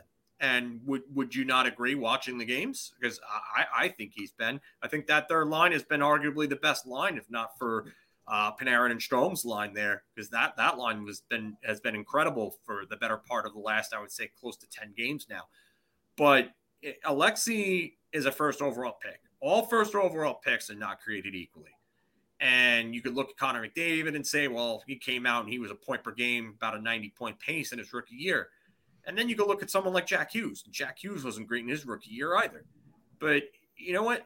Every player is different. Developmental curves are different. And Alexi Lafreniere really needs to work on one thing more than anything first, and everything else will come because he's very talented. And that is consistency. That is how to be a pro. That is coming to play every night and giving the effort that it takes to win shifts. And when you win shifts, you win periods. And when you win periods, you win games. So you got to take it one by one. Um, I believe you guys had a guy named Ray Ferraro on your uh, on your broadcast what a couple of weeks ago, and he was talking about having to match Ron Francis uh, shift for shift. And Al Arbour kept asking him to do it, and he said, "Did it? Do it again?" After he did it, well, that's what I'm asking from Alexi. I'm asking him to come out. I'm asking him to to, to bring that energy, to bring that physical play that he brought in juniors, and then everything else will come. Uh, there's a reason why he's not getting top six minutes right now, and that's because I'm going to bring him along the right way. You see what I've done with Tro- uh, Trocheck, Huberdeau, and Barkov in Florida? See what I did with Reilly Smith and Jonathan Marchessault in Florida and then in Vegas? See what I did with William Karlsson? I'll do that again with him. You give it some time, you'll see the results. Trust me. Gerard, you can't help but notice the way the team has been playing lately. And is this, are they starting to completely buy in? And are you starting to see real chemistry from your players now? Yes. And part of that is because of the fact that, unlike the previous coach, I've given them some time. And that's what they need. They need time to gel. And I remember last year, I, I, saw that and went back and I looked at the tape and I saw that they tried Kaapo Kakko with Artemi Panarin and Ryan Strome, and it didn't work. But the previous coach gave up on it very quickly instead of giving it some time to work. And what I did was I saw that there were three pieces that could fit very well together, and they all complemented each other in certain ways. Kaapo kind of plays like a more skilled version of a man named Jesper Fast that used to play with Ryan Strome and Artemi Panarin. And he fit very well because he won board battles. He was a good defensive presence. He could create space. That's what Kaapo's done for, for Ryan and Artemi. And we had to only break that lineup because of the injury. But Dryden Hunt has played very well for us. He stepped right in and he became, he's playing that Jesper Fast role. So, you know what? The lines are starting to create they're starting to create chemistry, but they're also starting to buy in. And that's the biggest thing as a head coach is you got to have players that are going to buy into the system that you put in front of them. And you know what? People said I'm not an X's and O's guy. I say that's a crock of crap. I know my X's and O's, obviously. I wouldn't have wanted Jack Adams if I didn't know my X's and O's from my ass. So uh, I'll, I'll, tell you right now, it, it, it's I I got through to them. And that's what the previous coach couldn't do. You couldn't get through to them. And, and that's that's the biggest thing is you got to get through to them. You got to know how to talk to them. You got to know how to handle them, but you got to get them to buy in. And when you do all those other things, they buy in. And when you start to see the chemistry build the way it's built, then you're going to get the results that you're looking for. And that's why this team has played better since that last Calgary loss because they're starting to believe. And not only that, but I'll give myself a little bit of a pat on the back here. I know, Mark, I've seen some of your videos. You like to you like to do that sometimes yourself. So, um, yeah, you know what? I'll give myself a pat on the back for making the adjustments that they've needed to make later in games. The one thing I will say that I'm not happy about is slow starts. Starts have got to be a little better. They got to come out. They got to come out a little bit uh, better in the first two periods. But they're getting closer to playing a full 60 minutes of good hockey as opposed to where they were earlier on in the year. And Igor was really bailing them out in a lot of games. So, I mean, I, I think the best is yet to come. So, I got one more question for you. Uh, Go right ahead. Are you starting to see Dryden Hunt resemble an old player of yours by the name of Reilly Smith? Stylistically, he plays a lot like him. Reilly's an established player, a guy that's had uh, 20 goal seasons, 50, 60 point seasons. So I don't want to jump the gun yet on on on Dryden, but Dryden plays the same type of game. He's a high intensity, high energy player that gets in on the forecheck. He's gritty. He wins loose puck battles, 50-50 battles down low. You need players like that because a player like that can get the puck to your skilled players. And Dryden has a motor, his feet constantly move. I, I, I can't say enough about the way that he's played because he, he's been a revelation for us. This was a guy that really didn't look like he had much of a role when they first signed him. I thought that he can contribute, but not to the level that he's done so far. So I I, I, I don't want to jump the gun on on a comparisons to Reilly Smith, but stylistically there is some sort of resemblance. I see what you're getting at. And lastly, does he have to pay for the camera? Uh yeah. I mean, if if he's gonna continue to break cameras like that, I'll pay the damn I have no problem with that if he's going to continue to put the puck in the back of the net and break cameras like that. Ask Esa Tikkanen about that. Yeah, I would gladly pay for his camera too. Uh, I I still remember when that happened. Thank you very much for joining us, Rod. Anytime, Mark. Yeah. You know what the hard part is, especially with Anthony not being in the chat right now. It, usually, it's we get the third person who's me. I don't have a third person today, but usually Anthony goes, "Yeah, yeah, goodbye, you suck." we need to we need to get that one in there. Um, and but yeah, thank so... you, thank you to AZ by the way. Uh, definitely wanted to put that up for the five dollars and go get JT Miller. AZ, I'll say this. Thank you. I I like JT Miller. I like the versatility on JT Miller. But do you go and give assets for him and then have to worry about signing him next year to a big deal that's going to be somewhere between seven and eight million? when you have a lot of contracts that you're going to have to worry about in the next couple of years. I, I don't know if they do that. I don't know if I see them doing that. But JT Miller, in terms of style, would absolutely fit this team perfectly right now. Let me ask uh, John Bukowski this question. Uh, do you think Lafreniere becomes a point per game player eventually? Yes. Yes. Uh, hands and down, I believe that. Have, I still have the utmost confidence in that. There is a ton of skill within that player. I, I, I think two things need to happen. He needs to start playing more consistently, like he has the last couple of games, and he needs to work on his, his speed and his strength. And I, I think the first part is going to tie largely into the second part because I think once the speed improves and the strength improves, I think that's going to give him more confidence to go out there and play like he has in these last few games. And I, I think that's the big thing. Learning to be a pro is not easy. It's it's it's really nope. not. And a lot of fans underestimate what it takes. And and and the reason why that cliche "learn to be a professional" comes up so often because it's it's a big thing. Look at Nathan MacKinnon. Nathan MacKinnon was set the world on fire as a rookie. He was a 60 point Calder winner. And then what did he do the next two to three seasons in, in, in 15, 16, and 17? He didn't do a whole lot because he was trying to add muscle while eh, still maintaining his speed. And that was a struggle for him for three years. But in 2018, he figured it all out. And him and Mikko Rantanen came together. And that's when he took off as a player. So I could, I could easily see Alexi Lafreniere doing the same thing. Even John Tavares. John Tavares was what, a 50, 60 point player in 2010 and 11, but he took off in 2012 and had that 80 point season when his skating and his edge work and his strength improved. Yeah, and that and that happens because guys are going to take a look at a lot of things and improve more and more as they get on. And also, it's it although hockey I think prepares you better than any other sport for the job because when you're when you're in juniors, especially junior hockey, you're you're representing a team, you're representing an organization.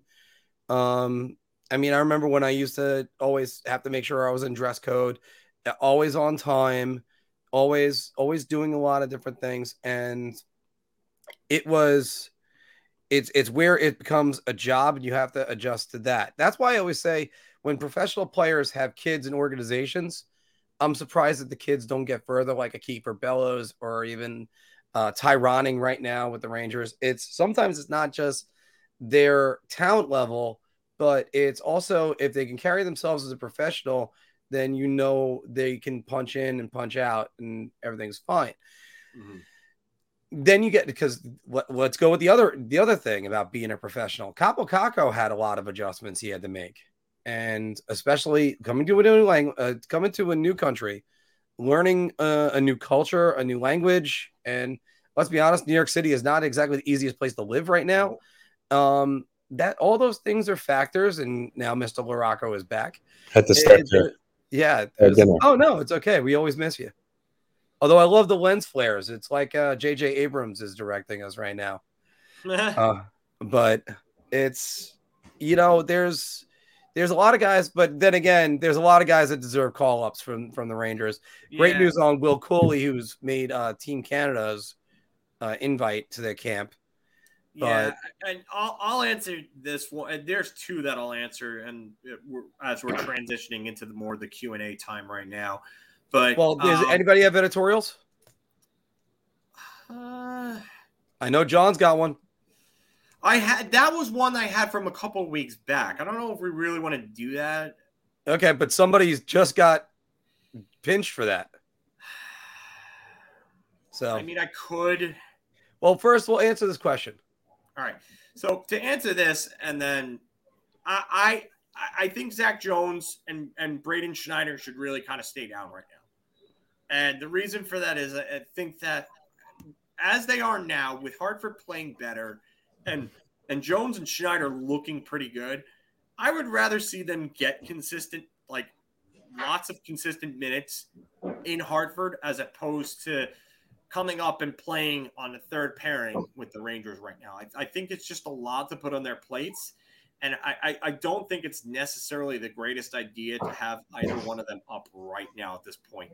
So I'm gonna I'm gonna say that they that, uh, no on that one, Musics. Um, let me also close by saying on the Lafreniere thing, keep in mind this kid's 20 years old. There's going to be plenty of time. Yeah, for him he's way too young. To, I, I, I still think he's a point per game plus player. Right. Really this do. isn't this isn't the there's a reason why, by the way, when people point to say, for instance, the NFL draft, the NFL draft, everybody goes, Oh, that guy's a bust after one year. Well, that guy's 21 and Lafreniere wouldn't even be eligible for the NHL draft yet. Kakko would yeah. barely be eligible. The NHL draft and the NBA drafts are plug and play, though. That they're those are a little different. The NHL draft and the MLB draft, it, it, to kind of go and further the point, those drafts are harder to kind of predict, and uh, you you see less professional ready level players at that point. But again, no first, no two picks, regardless of draft position, are ever equal. I mean, with that said, aside from Crosby, um, McDavid, Ovechkin, well, who, yeah, uh, first overall, who really yeah, came out and had a really good year? Right, Patrick Kane. Patrick Kane at seventy-two points. I mean, I think Matthews forty goals. His rookie year. Yeah, that's right. Yeah, well, he had four in his first game. That helped. yeah. yeah, yeah, yeah, and and I think four in his first five shots too. A lot of the other like recent, well, not it's getting a long time since they're recent. A lot of like first overall picks come in and only score around you know 40 or 50 points. I think Tavares had 54 his rookie year. Yeah. Um, Nail Yakupov obviously didn't have a lot of success. Nugent Hopkins. Was actually, like, all of his success came in his first season. Yeah, yeah, yeah. yeah. But basically, yeah, a lot. So ba- uh, uh, more than more than not, first round picks, first overall picks don't really light it up their first year. There's only been a few. all guys develop, and that's the thing. You're gonna have to develop them, get them. Curves are different. Yeah, it, it- then it's gonna be where do they fit in the coach's scheme? Where do they fit with uh, their players that are their teammates? There's there's lots of things. Uh, Phil hit the nail on the head before. Nate MacKinnon took off when two things happened. More responsibility got on his plate from when Matt Duchene got moved, and a lot of that attitude left. And the other thing is he had Mika Rantanen next to him. That, that's pretty well, damn Rantanen good. was developing too. That's another thing. I mean, it, it sometimes it's right place, right time, and it, it's the, also the coaching. Jared Bednar has been really good for Colorado. I mean, I mean, if you want to talk about underrated coaches that can kind of get lost in the shuffle because of the talent that they have on their team, Yeah. I, I got to say Jared Bednar is one of them. Yeah. I But can tell you, I can tell you this. I don't think Shane Wright's going to come into the league next year and have a 70 point year for Arizona. that's, that's if he does, Again, if he does, yeah, that's a different thing. story in general. But also usage. That's another thing we're overlooking here. Usage. Uh, Yeah. Alexi Lafreniere has barely gotten top six minutes. I know they tried him there to a point and he didn't look great there. But or number one power play time. yeah, n- no power play time. So you're not building this kid's confidence by putting him in the right situations to succeed. At least David Quinn didn't. Gerard Gallant seems to have a better understanding, although I would rather see him on power play one over Ryan Strome. I, uh, I, I like We've been like beating Ryan that drum for a while. but Ryan Strome's a right hand shot on the right side boards. You need another. You need another good left hand shot in Ryan Strome's position. If if not him, Kaapo Kakko should be there. But again, Yeah. that's why. But that's why you had some videos. I'm not going to say or opinions that are. Uh, I'm not going to say the opinions idiotic, the arguments idiotic because the all these things haven't happened yet.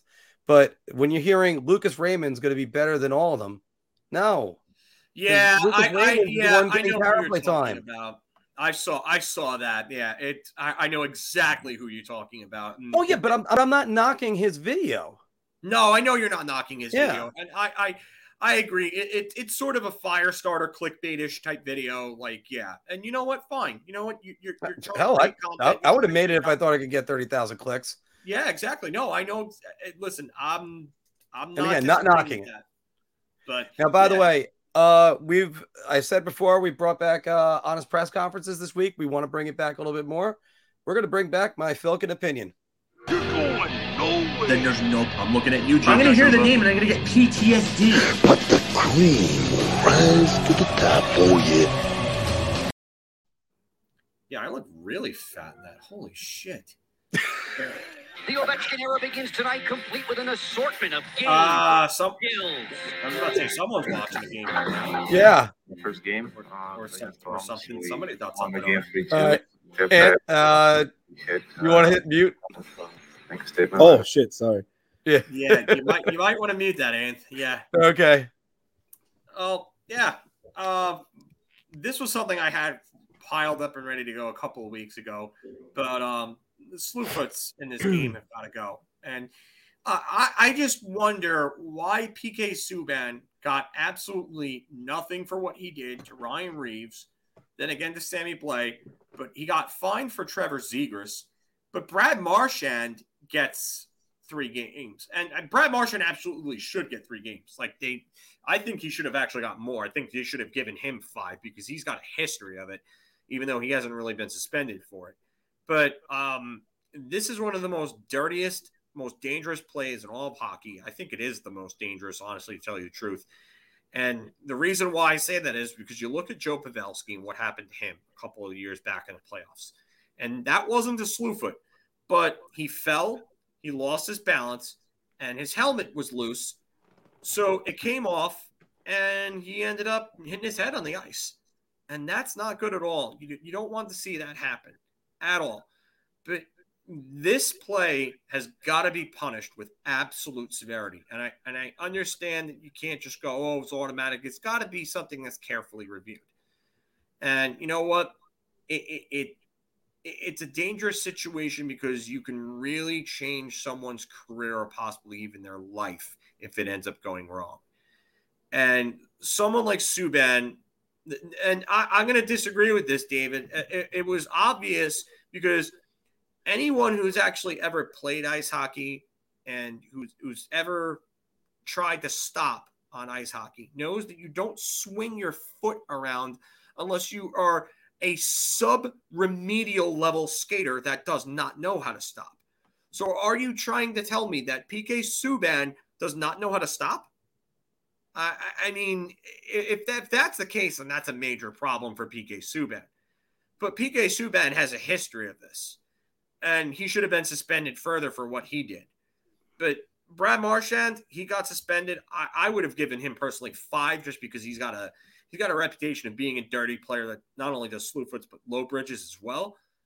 But at least they they got Marchand, I would say, but they've got to do a better job at, at, at, cracking down on these because it seems like players are continuing to do them.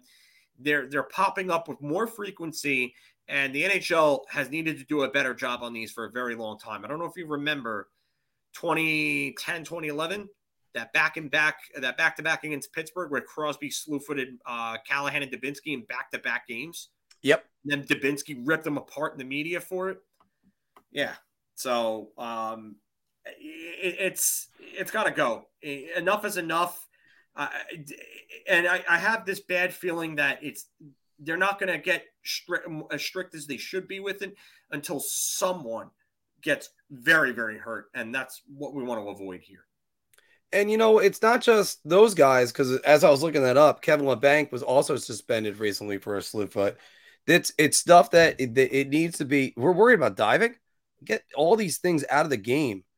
Uh, Labanc uh, suspended one game for slew footing Tyler Bozak because it's very easy to either give somebody a concussion, uh, break their ankle, uh, break a leg. It's it's just there's so many extra factors that are in there and I brought this up before because when when Colin Campbell originally took over in NH, in as NHL Dean of Discipline, and I think it was Vice President of the NHL as well. Bill Berg was lost to him in the playoffs in '97 over a slew foot, and he wanted. What? Well, it kicked me out. I don't, I don't, I don't know what happened there. That definitely wasn't me. No, I know. Sometimes it just happens.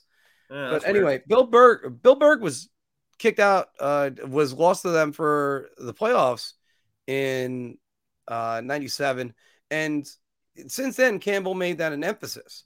Then they were focused on. I mean, everything happens all the time. They always focus on different things, obstruction, or um, they wanted to get slashing out of the game. They weren't. They worry about interference.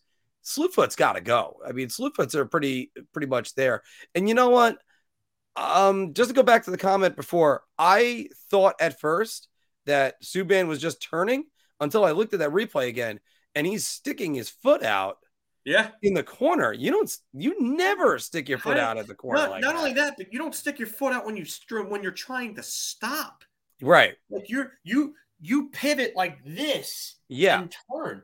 There's the old no, uh, sitting in a chair. No swing around. Yeah, you're turning and sitting in a chair. Uh, that old metaphor on that. That's it. And he's he wasn't. He, I and again, I thought at first he was trying to turn, but he wasn't.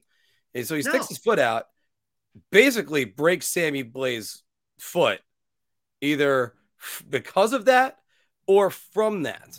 So it's just no. Get these guys gotta they got they got to get punished. And again, I, as I said before, I can't wait till PK Subban's in the broadcast booth because he's going to be a hell of a broadcaster and a great representative for the NHL. But he's as as far as as far as a defenseman goes, it three things are guaranteed: death, taxes, PK Subban is uh, slew footing people. So yeah, no, yeah, you, you can't have that. You can't. You, and what happens when one of these guys are, are seriously injured? What happens when somebody uh, slewfoots McDavid? Yeah, that's when you're really going to see it. Someone slewfoots McDavid, and then you're. That's what it's going to take. And, and and you know what's funny? It, it's and I got into it with somebody on Twitter, and they were talking about protecting star players and how they protected Artemi Panarin. No, they, they don't. Artemi Panarin is not a Connor McDavid. Nope. And that's the type of player that you're going to need to have one of these incidents happen to in order for them to really start cracking down on all this. Or somebody's going to have to get really hurt, and the NHL is going to have no choice because it's going to be something that's going to be all over the place, all over ESPN, which would be bad PR for them to have a, a life altering incident like that. And let me go with let, let me go with an incident that happened on ESPN.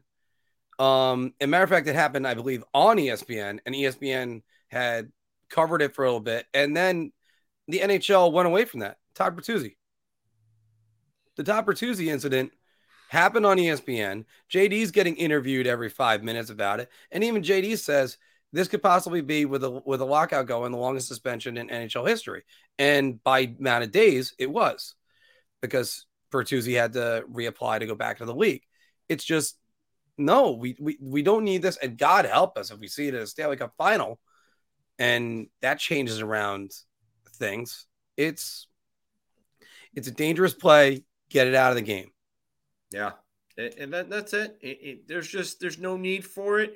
It's a dirty play. There, there's there's nothing there's nothing to defend someone like PK Subban. And, and you know what? I- I see, I see, and you guys are right. You know, he, he's a talented player, and it, it's just it's a dirty play. There's no need for it. And for a guy who does all these videos of all these skating drills for him starting and stopping, I've never seen him once throw around his leg when he's trying to stop. So don't tell me it's a it's something that creeps into his game like uh, Tim Peel said on and Twitter.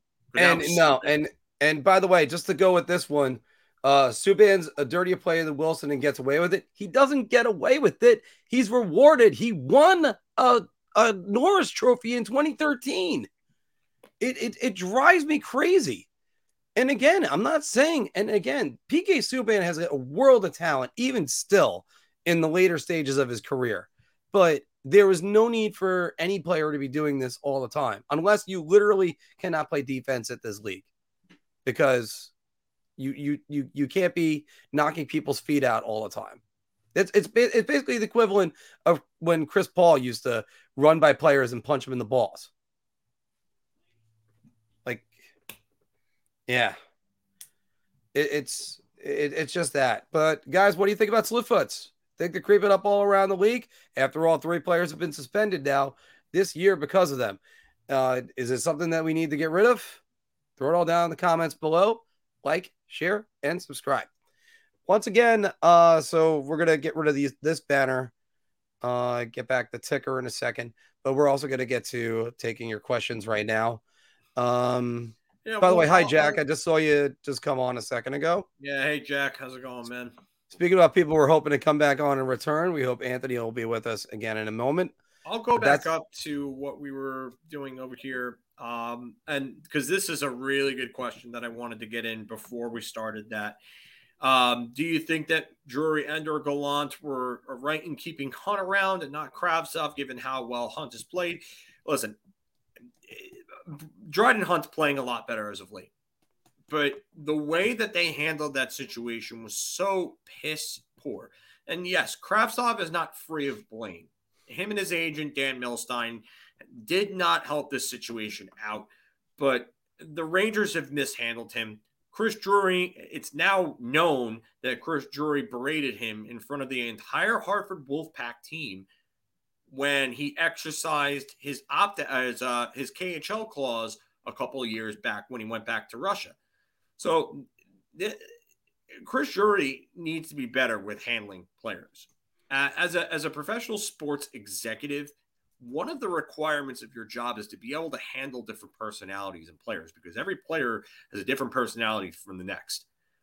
And they did not handle this situation well. And I expect more of a professional sports franchise than I do of an 18, 19, 20 year old that has an agent in his ear. You know, should the agent have been better for him? Sure. But it, this organization has had several players have gripes against it in the last two to three seasons. And that's concerning to me. So I I I, I definitely don't think that they uh, I definitely don't think that they've handled that well. Yes, Dryden Hunt has played well, but how better would this team be if Vitaly Kravtsov was in the lineup and was productive? I asked this question about him. What if Vitaly Kravtsov was in this lineup? They they put him in the first spot, And but they didn't give them power play time because they got to give it to Kakko, Lafreniere, Chytil, Trouba, and Miller for the second unit, or Lundkvist, either one. And would he get frustrated and just say if he's not producing and then gets knocked down to the fourth line and then go AWOL? Because that's not not in his past already. I agree with you though. Chris Drury should have handled this a little bit better. You were a former captain, uh, especially of the New York Rangers. Yeah. You're gonna have to you're gonna have to interact with guys. You already do interact with guys. Now, as an executive, there, especially when you're the president, there's only one person above you. That's Jim Dolan. Kakko's not free of blame. I would have rostered Kakko. Yeah, exactly. Not bothered protecting Hajek. Why? That's like uh there's there's a car across the street from my house right now. Hasn't moved in three years, minimum since I've been here. And yet somebody broke the window in it recently and they put a they put a garbage bag over it. Why? You're not even moving the damn car. It's got four flat tires. That's basically Libor Hajek. like, you know what? The scary part is, is that's accurate. It's accurate. Yeah, I mean, Libor Hajek has as much future with the New York Rangers organization as I do. Okay, Dave. You, you. I'm not. I'm not saying that he would. I, I, I'm giving you a hypothetical. But who's to say he wouldn't be productive in that role? He had two goals and four points playing with Brett Howden in fourth line minutes last year. You, Yeah. You're telling me that he couldn't do that again? Well, one of Or better. goals, one of his goals was with Panarin uh, when Yes. they put him on the second unit, Yeah. and yes. the other and the other goal was Howard with Brett. Howden, and there was a third goal that he had that Lindy Ruff decided to yank. So Yeah. I mean, but then again, he showed why they should have because they made a game out of it at the end. But the Um, original, but the original point is this one, A- and and Jack's point is the point that I've made before. It's bad asset management. That's what it comes down to. There's no reason why you should be trying to get anything for Libor Hajek over the development of a top 10 pick who is your number two prospect in the organization. There's no need. There's just no need. And they mishandled it. They mishandled it terribly. And this team, they've mishandled Lias Andersson. There was a problem with Kaapo Kakko, which thankfully they're they're getting it right. There's mm-hmm. been issues with the way that they've handled Alexi Lafreniere. Filip Chytil voiced his frustration with David Quinn last year. Julien Gauthier voiced his frustration with David Quinn. Eh, Where, where does it end? When when is it a boy that cried wolf situation with this team? When does the team start to take the blame? Well, well also it goes back to what we were talking about about learning how to be a pro.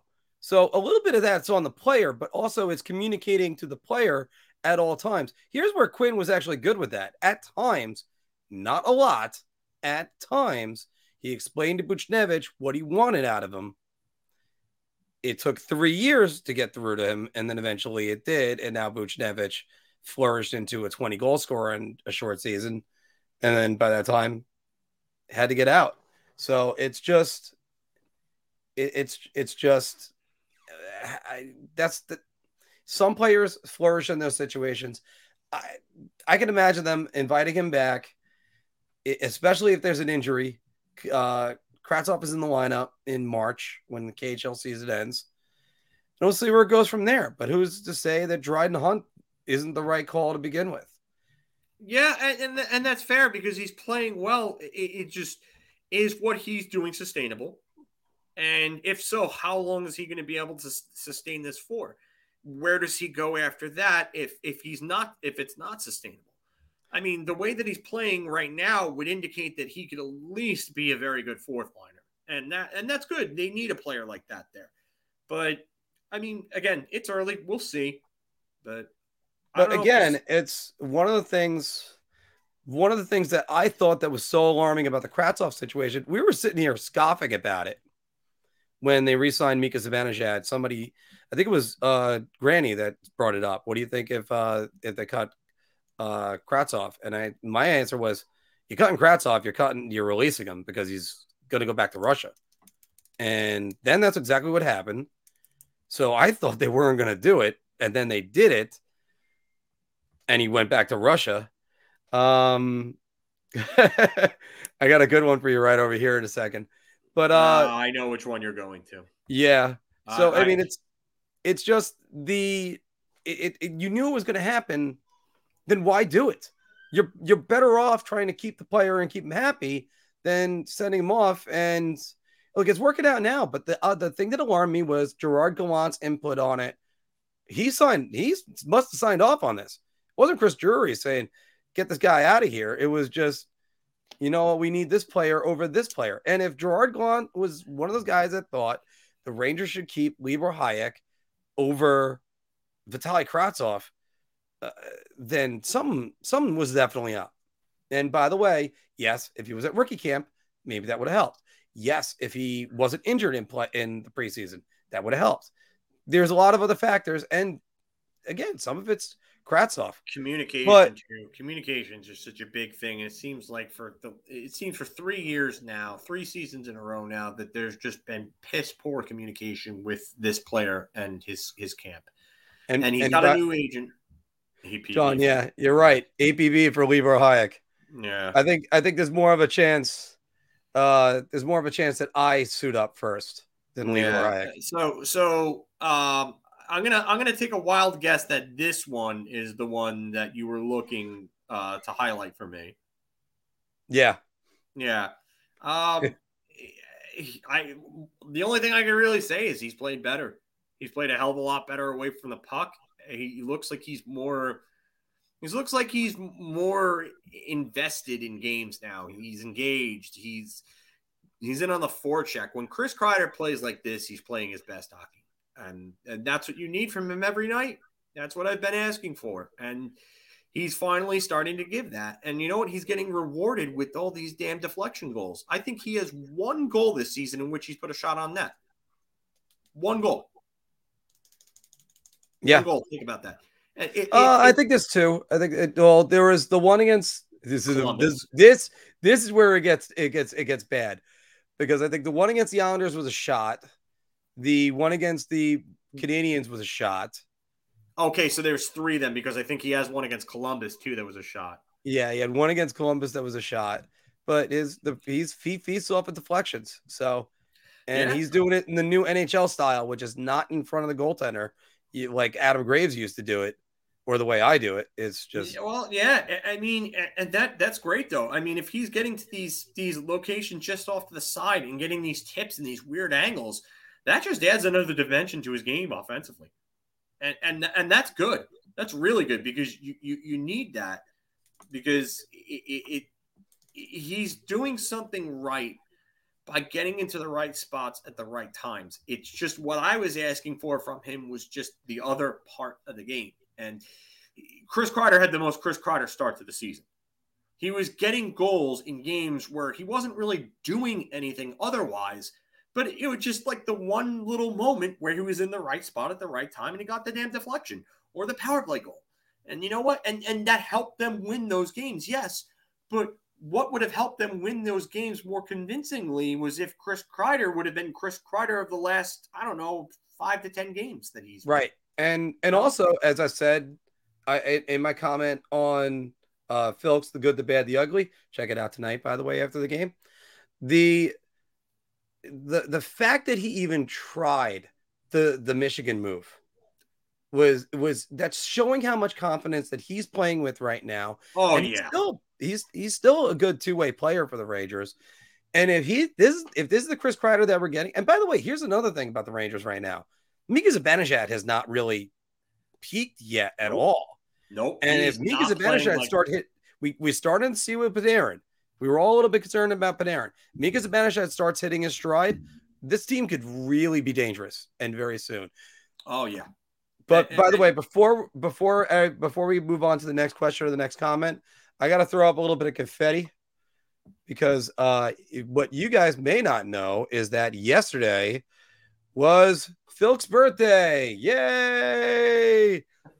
Yay! We actually um we actually had a bunch of surprises that we had for him for uh oh not hide the ticker. I didn't want to hide the ticker. But uh, we had a bunch of surprises for him for uh, the, the bar meetup, which I, I am sad to say that it did not happen. There will be other days, a little bit of a kick in the teeth. Still got an autographed Mika Zibanejad jersey, an autographed Denis Potvin jersey, uh, an Iron Man bobblehead that that's showing he's a New York Islander. I mean, they could really use an Iron Man right now on that team. Uh, all those, all all the nice little treats. It would have been great to meet up with everybody, but uh, Phil's birthday was yesterday. So go ahead, everybody. Wish him a happy birthday down in the comments below. Thank you, guys. Thank you, everybody. Girls too. Yeah. Um. I don't. I don't know if you all saw this. Um. I. I don't think it was posted in the Facebook group, but um, Mark, Anthony, and uh, uh, uh basically the, the commenter whose screen name is my right nut uh, came together and uh, they did they got Marty St. Louis to do a cameo video for me wishing me a happy birthday, which is one of the coolest things I've ever gotten as a birthday present. Um, if you saw my uh, editorial back in May about Marty St. Louis and his Mother's Day goal, you know how much that run meant to me because it hits home. I mean, having lost my mother 11 years in May before Marty's, I lost my mother in May of 2003 to cancer. So for, for me, Marty's run like really hit me in the feels. And that Mother's Day goal was amazing. It was, it was a fluke goal, but you know what? It, it, it like you couldn't have scripted a story better to have Marty score that goal. And that was really the galvanizing point of that run. So, um, I I don't uh, I I don't I, I can't I can't put into words what that meant. That was awesome. Thank you guys so much. I don't know why our colors keep going back to yellow. I'm gonna assume it's our resident prankster who's who's kind of hiding on me right now. Yeah, uh, he probably he's probably messing around with things right now. I don't know what he's doing. Well, he messed around with me pretty good last week. Um, Although here's a little bit of contrasting. Uh, uh, partially disagree that Drury has much fault as uh, has been only one player who seems to be a positive attitude. Like, yeah, no, no, because if that was the case, why did Lias Andersson have his problem? Why did Filipino have his problem? Why did Julien Gauthier have his problem? Why did uh, who else are we thinking of here? Kaapo Kakko voiced his concerns in a Finnish publication about how he thought there, there was a problem in New York. Several problems uh, or several players came out and have voiced their concerns about the organization, the way that they handle players. So I, I, I'm, I'm sorry, Az, but that's, you know what? Enough is enough. I, I stopped giving the organization the pass. They have not had a great history with developing players. So that's, to me, that's it, has got to stop. And thank you, John. I appreciate that. But we can all agree on this one. Yeah, I, we definitely all We don't that. see it in Libor Hajek.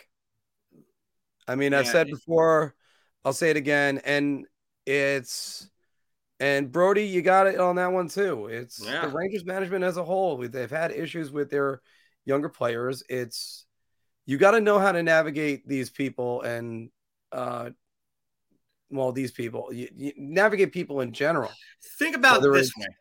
Like at, at Mark, you deal with all different types of people at your all job. the time. You you deal you deal with more different types of people, I think, than anybody at anyone's job. Like you, you're you're you're one person is never the same type of person as the next person that comes in, whether it's whether it's gender, whether it's race, orientation, creed, religion, political views, whatever.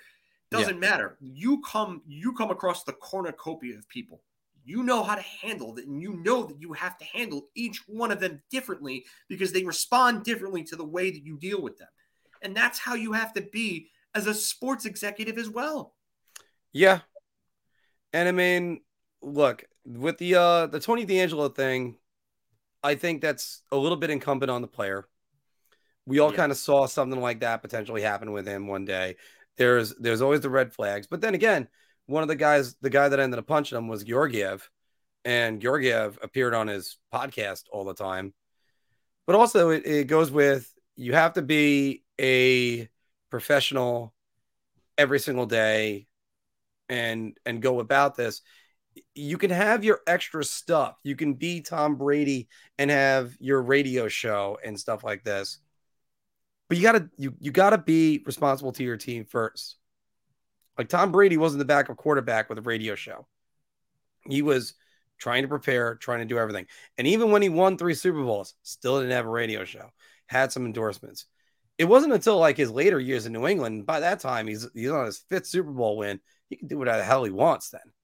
Yeah, and Like- part, part of that though is also probably the NFL pushing him behind the scenes because they know that they have a cash cow. They know that this guy is, you know, Mr. Everything. He's a guy with a clean record. Guy that's never been in any such sort of legal trouble or or criminal trouble or anything like that. So they're gonna they're gonna they're gonna market the hell out of him. And, and rightfully so. That's the that's the type of guy you want to market. The Wayne Gretzky's, the Tom Brady's, guys like that. You know, your, your Michael Jordans, even though Michael Jordan, they, he had a little bit of controversy with him. Yeah. Yeah, every- Michael every- Jordan, every player- part, never really got into a whole lot of trouble. But I mean, it, it, it there's a lot of pressure to do that. Can you imagine if Tony D'Angelo or never mind Tony D'Angelo, um, get a guy a little bit more. Let's let you know. I, I think the guy's going to be a great broadcaster. PK Subban. Could you imagine if he was doing this show with us right now? I mean, first off, by the way, thank you for the views, if that would be the case. But also, uh, it, you'd be you'd have to criticize not only yourself, but your your your for, your team, your current teammates, former teammates, contemporary players in the league. And then let's say you get traded to a different team. That's why I don't think I don't think active players should be should be doing radio shows and stuff like that. And that's been our podcast. That's been everywhere. You can do a podcast. podcast. Subban has his own podcast. And you know what? Feel you know, feel free to do whatever you can do. Uh, but I mean, if you're if you can balance it, then sure, by all means, go ahead, do it. And uh, I'm going to make this clear right now because it's actually another good point from Jack. I'm not calling for Drury's job yet either. I'm not. I, I I don't Oh, no. start, but I don't think anybody should be calling for his head yet. Yeah, Although no, we're a long ways from calling for Chris Drury's head, Yes. especially while the team's in third place with only four regulation losses on the season. Yeah, and listen, I, I, I, I, I'm not, I'm not calling for Chris Drury's head. I'm, I'm not even going to say that Chris Drury has done a bad job. I, it's too early to tell on any of those fronts. But the one thing I will say is that I am not happy with the way that he handled that situation. Like you, it comes down to being the bigger and better party in this case. Like when you when when you have a younger brother that goes and hits you, and you know you hit him back, and then you get in trouble and he doesn't. What do your parents tell you? Be the bigger and better person. You know, and that that's it. And that's what he had to do, and he didn't do it. So, but again, and, and this is a good point for Mike. We're in spite of everything that's gone on with Drury and and back and you know behind the scenes and everything like that, we are winning right now. Uh, The Rangers, I should Yeah. say, uh, not to say we because we're not and- we're not actually playing, but the And Rangers. are yeah, we're not right part of the organization either. Yeah, no, Uh, but the the one thing to say with that is, yeah, and trust in Gallant. That's why there's more. Because can you really say Drury's botching things when? I mean, some somebody had some hot take on Twitter about, oh well, now Sammy Blais done for the season. Good thing we wasted the Buchnevich trade. It wasn't about wasting the Buchnevich trade. And yes, it wasn't supposed to be where Kravtsov was was not supposed to be. Kravtsov was supposed to come over and wow everybody, third year player, but it's just look, sometimes things work out and sometimes they don't. This is a time where something Yeah. did not work out right, which by the way will bring us back to this. Our previous general manager, John, you're right about this one. Uh, one of Jeff Gorton's moves is not looking good is the Ryan McDonough trade. he has he has a few moves that are not looking good. Uh, I, I mean, the Ryan McDonough trade is one of them. I- I mean, the Jacob Trouba contract doesn't look good at all. Um, no, I- it was they- it was it was a no brainer at the time, and it was I don't think it was a no brainer to give him eight million. I I, I, that, I think that's still too much. I do agree with you on that. Seven. seven might have been pushing it. I, I, think you didn't have to bid against yourself, and that's what Gorton did. You Yeah. didn't have to bid against yourself. Um, I, he's made some questionable moves, and not only that, but he, he got lucky with Adam Fox. Adam Fox wanted to come to New York. Artemi Panarin took less money to come to New York, and then he got two he got two draft balls that went in his favor to get Kakko and Lafreniere. So which which offers the, the sorry, wait, finish your point for us. But I, I was gonna say, you know what? Without all of that, what does his tenure look like in New York? That's the question that somebody, and a matter of fact, I, I brought him up earlier. Um, Leg of Rocks was talking about at one point. All right, was it him or was it uh no, it might have been hockey news, which we're beating them in views occasionally. um but anyway, uh if let's say the Rangers don't win those lottery picks and they end up getting, let's say, Marco Rossi and Jamie Drysdale, how does this rebuild look? I mean, is it better or is it worse? you, you know, maybe Jamie Drysdale comes in and he he's a great puck mover for them, and he's another great puck mover. Maybe not even Marco Rossi because Marco Rossi they wouldn't have picked there uh, in the in the Lafreniere draft. What if Yeah. they get, eh, they would have gotten picked at eleven? What if they took Anton Lundell? Th- then you get a center Then that you you've been a waiting to get for a maybe, while. Maybe everything looks different. and Who Lundell knows? looks fantastic. It- Yeah, it does look Anton. I tell you right now, I would love to have Anton Lundell because he's got a bunch of points and he's not even getting big offensive minutes. He's not getting power play time either. Yeah. And you know what? It, it's one of those things that I'm thinking, I'm kind of thinking the, the Jeff Gorton rebuild might have been a little bit sabotaged by winning those picks because then expectations go up. But then again, Yeah. here's the thing Gerard Gallant isn't the coach of the New York Rangers right now. David Quinn is because Maybe. expectations don't rise with them. Maybe, maybe that's the case. Uh, oh no, this is the comment. Okay, uh, there it goes. The Mika Zibanejad trade, and and I'm gonna I'm gonna I'm actually gonna uh, actually it applies to all three of these. Jeff Gorton kind of fleeced some pretty stupid general managers in this. He Wait a minute. You mean somebody would fleece Peter Chiarelli? Yeah, I was gonna say Peter Chiarelli, and then you have uh, Don Sweeney in Boston, who instead of taking Kyle Connor, Thomas Chabot, and Matt Barzal, took Zach Senyshyn, Jakub Zboril, and Jacob De, uh, Jake DeBrusk, three picks in a row in 20, 2015, which set back the Bruins like five years, basically killing them. Now, now Boston looks like they're trying to keep a window open that could be closing. And then the Mika Zibanejad tr- trade was Pierre Dorion, who has not been good in Ottawa as a general manager, and he fleeced him for Mika Zibanejad. And actually, the biggest thing about Mika Zibanejad in that trade was Mika Zibanejad didn't come around in New York until his third season when he started taking his offseason regimen seriously. Yeah. And he admitted that. there's lots of times where players don't click at their first thing. Um, I think it was Phil Esposito said one time that the him getting traded for Boston, even though it wasn't his first team, was one of the biggest shocks in his life. And Keith Hernandez always brought up that uh, when you're first traded, it is one of the most devastating moments to you because you can't believe you're ever leaving an organization. But sometimes that clicks players mentally into the game. It lets you know, hey, they're giving up on me. Somebody else wants me, so maybe I got to go over there and and and try harder, play better. Uh, there's so many Well, extra JT things. Miller. And Miller J- was another J- one. JT Miller, which is, It- by the way, well, I was going to bring up Dave's for two reasons. Two, there are two comments I want to bring up right now. One is Dave's because, uh, to be fair, uh, to be fair, the Mac trade wasn't destined to look good, especially after throwing at JT Miller. And you're right Yeah. about that. It wasn't. But JT Miller himself said that he really turned his career around when Tampa dealt him to Vancouver. That was when he started to take his offseason training and other things a lot more seriously as well. And sometimes that's what it takes.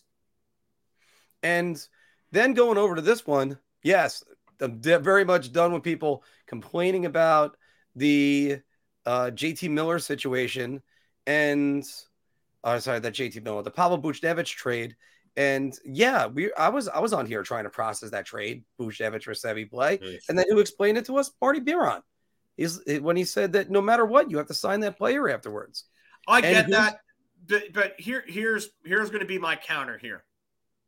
If that's the case, why are you going and giving 3.6 million to Barclay Goodrow and then another 275 to Patrik Nemeth when you can go get a player like Barclay Goodrow, which the Rangers ended up doing in Dryden Hunt, who's been better than Barclay Goodrow, especially as of late. And you could go get a player like Jon Merrill for 875k, which is 2 million less than Patrik Nemeth. Well, and, and he gives you the same type of production. To me, that's bad cap management by Chris Drury. And Yeah. you, you went and you overpaid for a Stanley Cup winner, which it kind of reminds me of the Mike Keane situation. And you went and overpaid for a number six, five, six defenseman who really isn't all that good. If you saved the money on that, you could still have Pavel Buchnevich, who might have taken less than 5.8 million to be in New York. Five, five to five, maybe. You never know. It's it's one of those things. Uh, as I just saw something, I have to go check on that in a second. But um, it's one of those things that yeah, it it's. I think the thought was get tougher, get meaner. We got pushed around by Tom Wilson, and sometimes, I mean, organizations could get Tom television. I mean, that happens all the time. Where you just go, oh my god. Think about the Rangers in the '90s. The Rangers in the '90s in 1995 were so focused on the The Philadelphia the sweep Flyers that they Yeah, the moved sweep by the Flyers. and Nedved for Robitaille and Samuelsson. Right. So they focused on getting a team that can beat the Philadelphia Flyers and New Jersey Devils. And then what next happened year- again 15 years later? And well, it happened again. But also, by the way, they focused on, hey, we got to get a team to beat the Devils and and the uh, and the Flyers. Who did they get the playoffs in the very next year? The Montreal Canadiens and the Pittsburgh Penguins. Neither one of them were were the teams that they were built to beat, and they got knocked out by the Penguins and had trouble with the Canadiens. The very next year, they get Wayne Gretzky. They get the Devils. They, they get all the teams that they thought they were going to get. They get the foot. They get the Panthers. They get the Devils. They get the Flyers. It was the Flyers in five games, and that that And who series. did, could have who, did, who did they get by the deadline to to uh, in in 97? Who did they get? at the and Russ Courtnall. Russ Courtnall. Yes, was, that that was what I was going to say. Russ Courtnall was one of their deadline additions in in the 1997 season. So that that didn't really fit. It, it seems like this team has a, a a propensity to overreact to certain situations. And like I said, they did it again 15 years later after 1995. They lost that two game set to Philadelphia. Well, they didn't lose it, they, they split it, but they lost the last game and they lost it in a shootout. And when you when you do that, you, you tend to overreact and make very irrational decisions. And the irrational decision that they ended up making was drafting Dylan McIlrath over players like Vladimir Tarasenko, Cam Fowler, Evgeny Kuznetsov, Jaden Schwartz, and others that they could have drafted. Which, Yeah. which by the way, oh, and we'll get on that one in a second. Although that's us that put that that in there, but Yeah. that's also why you can't look at the NHL draft and draft out of need, because you don't know where this player is going to be in a few years. You could do that if you think you're going to get a guy this year. By the way, just to mention, uh, Az the Lindgren is signed through 2024. He's got a three million dollar uh, a year AAV. Um, which by Yeah, the way, saying AAV, that's who we're going to be taking on tonight. AAV. So, uh, yeah, Nemeth and Tinordi. Nemeth not as much of a mistake as Tinordi is, but yeah, Nils is starting to come around. He looks good. Let's go back to this. Uh, what are your thoughts on the biting situation? Uh, that's not that's classless. Classless. And It was Jarkko Ruutu, right? Jarkko Ruutu was another one who did that. Um, wasn't it? Um, wasn't it Marchand who bit? Uh, or no, it was Alex Burrows who bit Patrice Bergeron in the Stanley Cup Finals. Yeah. That was another one. So yeah, uh, I, I don't I don't care for that. I don't, I don't care what the situation is, unless he's unless Brady Tkachuk was actually trying to end his life. There's no reason for Brendan Lemieux to be biting him. It's classless. Right. And and and then from that, there were some articles that were dug up, or articles that were made, I should say, that Brendan Lemieux did not have exactly a great following in uh, New York. And like Tony D'Angelo, he had his detractors, which I could totally see. I I, I get it, but you know what? I didn't think Brendan Lemieux was all that great of a player. You know what? It, it, And he has he has been playing better in LA. They they said he looked completely lost at the end of last year. They said he's been playing a lot better right now than this incident happens. You know? And, and good for him. And, and you know what? That's probably a testament also again to how Quinn was mishandling and micromanaging players. But you know what? That's gone. Lemieux is gone. I don't think Lemieux makes much of a difference on this team. I really don't. And Oh I like hey, the this team has. and also on top of all the happy birthday wishes, you slim down. You slim down a lot of. Yeah, I was actually just about to address slimmed down a that. Um, thank you both, Chris and Gruntone Granny. Um, I've actually added some muscle. There's definition in my arms as well that I've had that I've never really had before. Uh, my chest. I know I look slimmer. It's part of it is the t-shirt. Uh, I'm not gonna bulk. I, I just really want to get toned out. Maybe add uh, a few pounds of muscle. I'm probably about like 185 right now. Um, I was down from 235, so I've lost about 50 pounds, but um, I, I don't I don't really plan on bulking up much. 185 is usually my target weight every single time I start a diet. Yeah, I mean that's my that was my target. No, I'm not taking off my shirt. That, that, that- my beer gut is almost completely gone. There's still a little bit left to it. That that excess stubborn belly fat that's always hard to get rid of. There's a little bit of that left, but I, I definitely look a lot better with uh, my uh, shirt off than I did before. That's for I gotta agree with Jack on this one, by the way. Uh, Three million dollars for Lindgren. That's the wrong comment. Oh, sorry. Did somebody cut me in a comment? yeah, it, it, it, it, it's a it's definitely a uh, complete steal. I totally. Jack's been on the money. The, the, the last the last uh, good, bad, and ugly video I did, Jack was pretty much like in my head picking out things that I was going to say. So, um, prediction for tonight's game, I'm going to say Rangers four two. Uh, Right. yeah, I think four two is a good one. Um, Uh, fourth I'm not a big believer in the Flyers. It's not. Uh, and Carter Hart's also bounced back, but I just think if this if this Ranger team plays the way that they've been playing lately, and they're they're they key in on Joel Farabee and really limit his chances, I think they're going to end up winning that game. Yeah. I mean, uh, the Flyers is sort of an interesting thing. I, I still, I guess, still think AV is not exactly a fit there, even though No. he was he was good their first season. AV, you know what? I, I, he's not necessarily a French Pete the DeBoer, but he kind of is. His teams are usually great to start and then always regress, and they never Yeah, really get better. It's always that first season where they always seem to play well, except for Vancouver. Vancouver got better as they went along with him. But, Yeah. uh, every every team he's had since then, the Rangers was that way. and and an that way. underrated an underrated Rangers team that he had was the 2017 Rangers. Uh, that team should have been a lot better. They should have, but they should have beat Ottawa. Uh, Well, I, I don't part, get of, part of why they didn't beat Ottawa was him. was him. I mean, you you put uh, Brady Brady Skjei is two goals. You're winning five three. They get him, Brendan Smith get one or two more shifts in the final ten minutes, and you ride Ryan McDonough and Dan Girardi for two and a half minutes. Nope, not a good idea. No, and then they put out Staal with Girardi, and that was really what killed them. Is Yeah. they put out two defenders who couldn't handle the puck or move the puck well, and Ottawa just got all of them. Henrik Lundqvist was also not himself in that series. Uh, I, I I don't like to lay blame on Henrik Lundqvist, but if you're going to tell me that Henrik Lundqvist was himself in that series, I have oceanfront property in Nebraska to sell you. Um, I'm going to defend Henrik a little bit on that one because there are there are plays where he made diving stops, and then somebody throws on the puck on the net like Cody Cece and it goes in. And Yeah, but he he let in he let in a few uh, uh, more than I would say more than one or two soft goals in that series. The Erik Karlsson goal, which was scored Yeah. from like the goal line, Yeah, it hit him in the head. Goals I think I've ever seen him let up. it, And then it, the- it hit him in the head went in.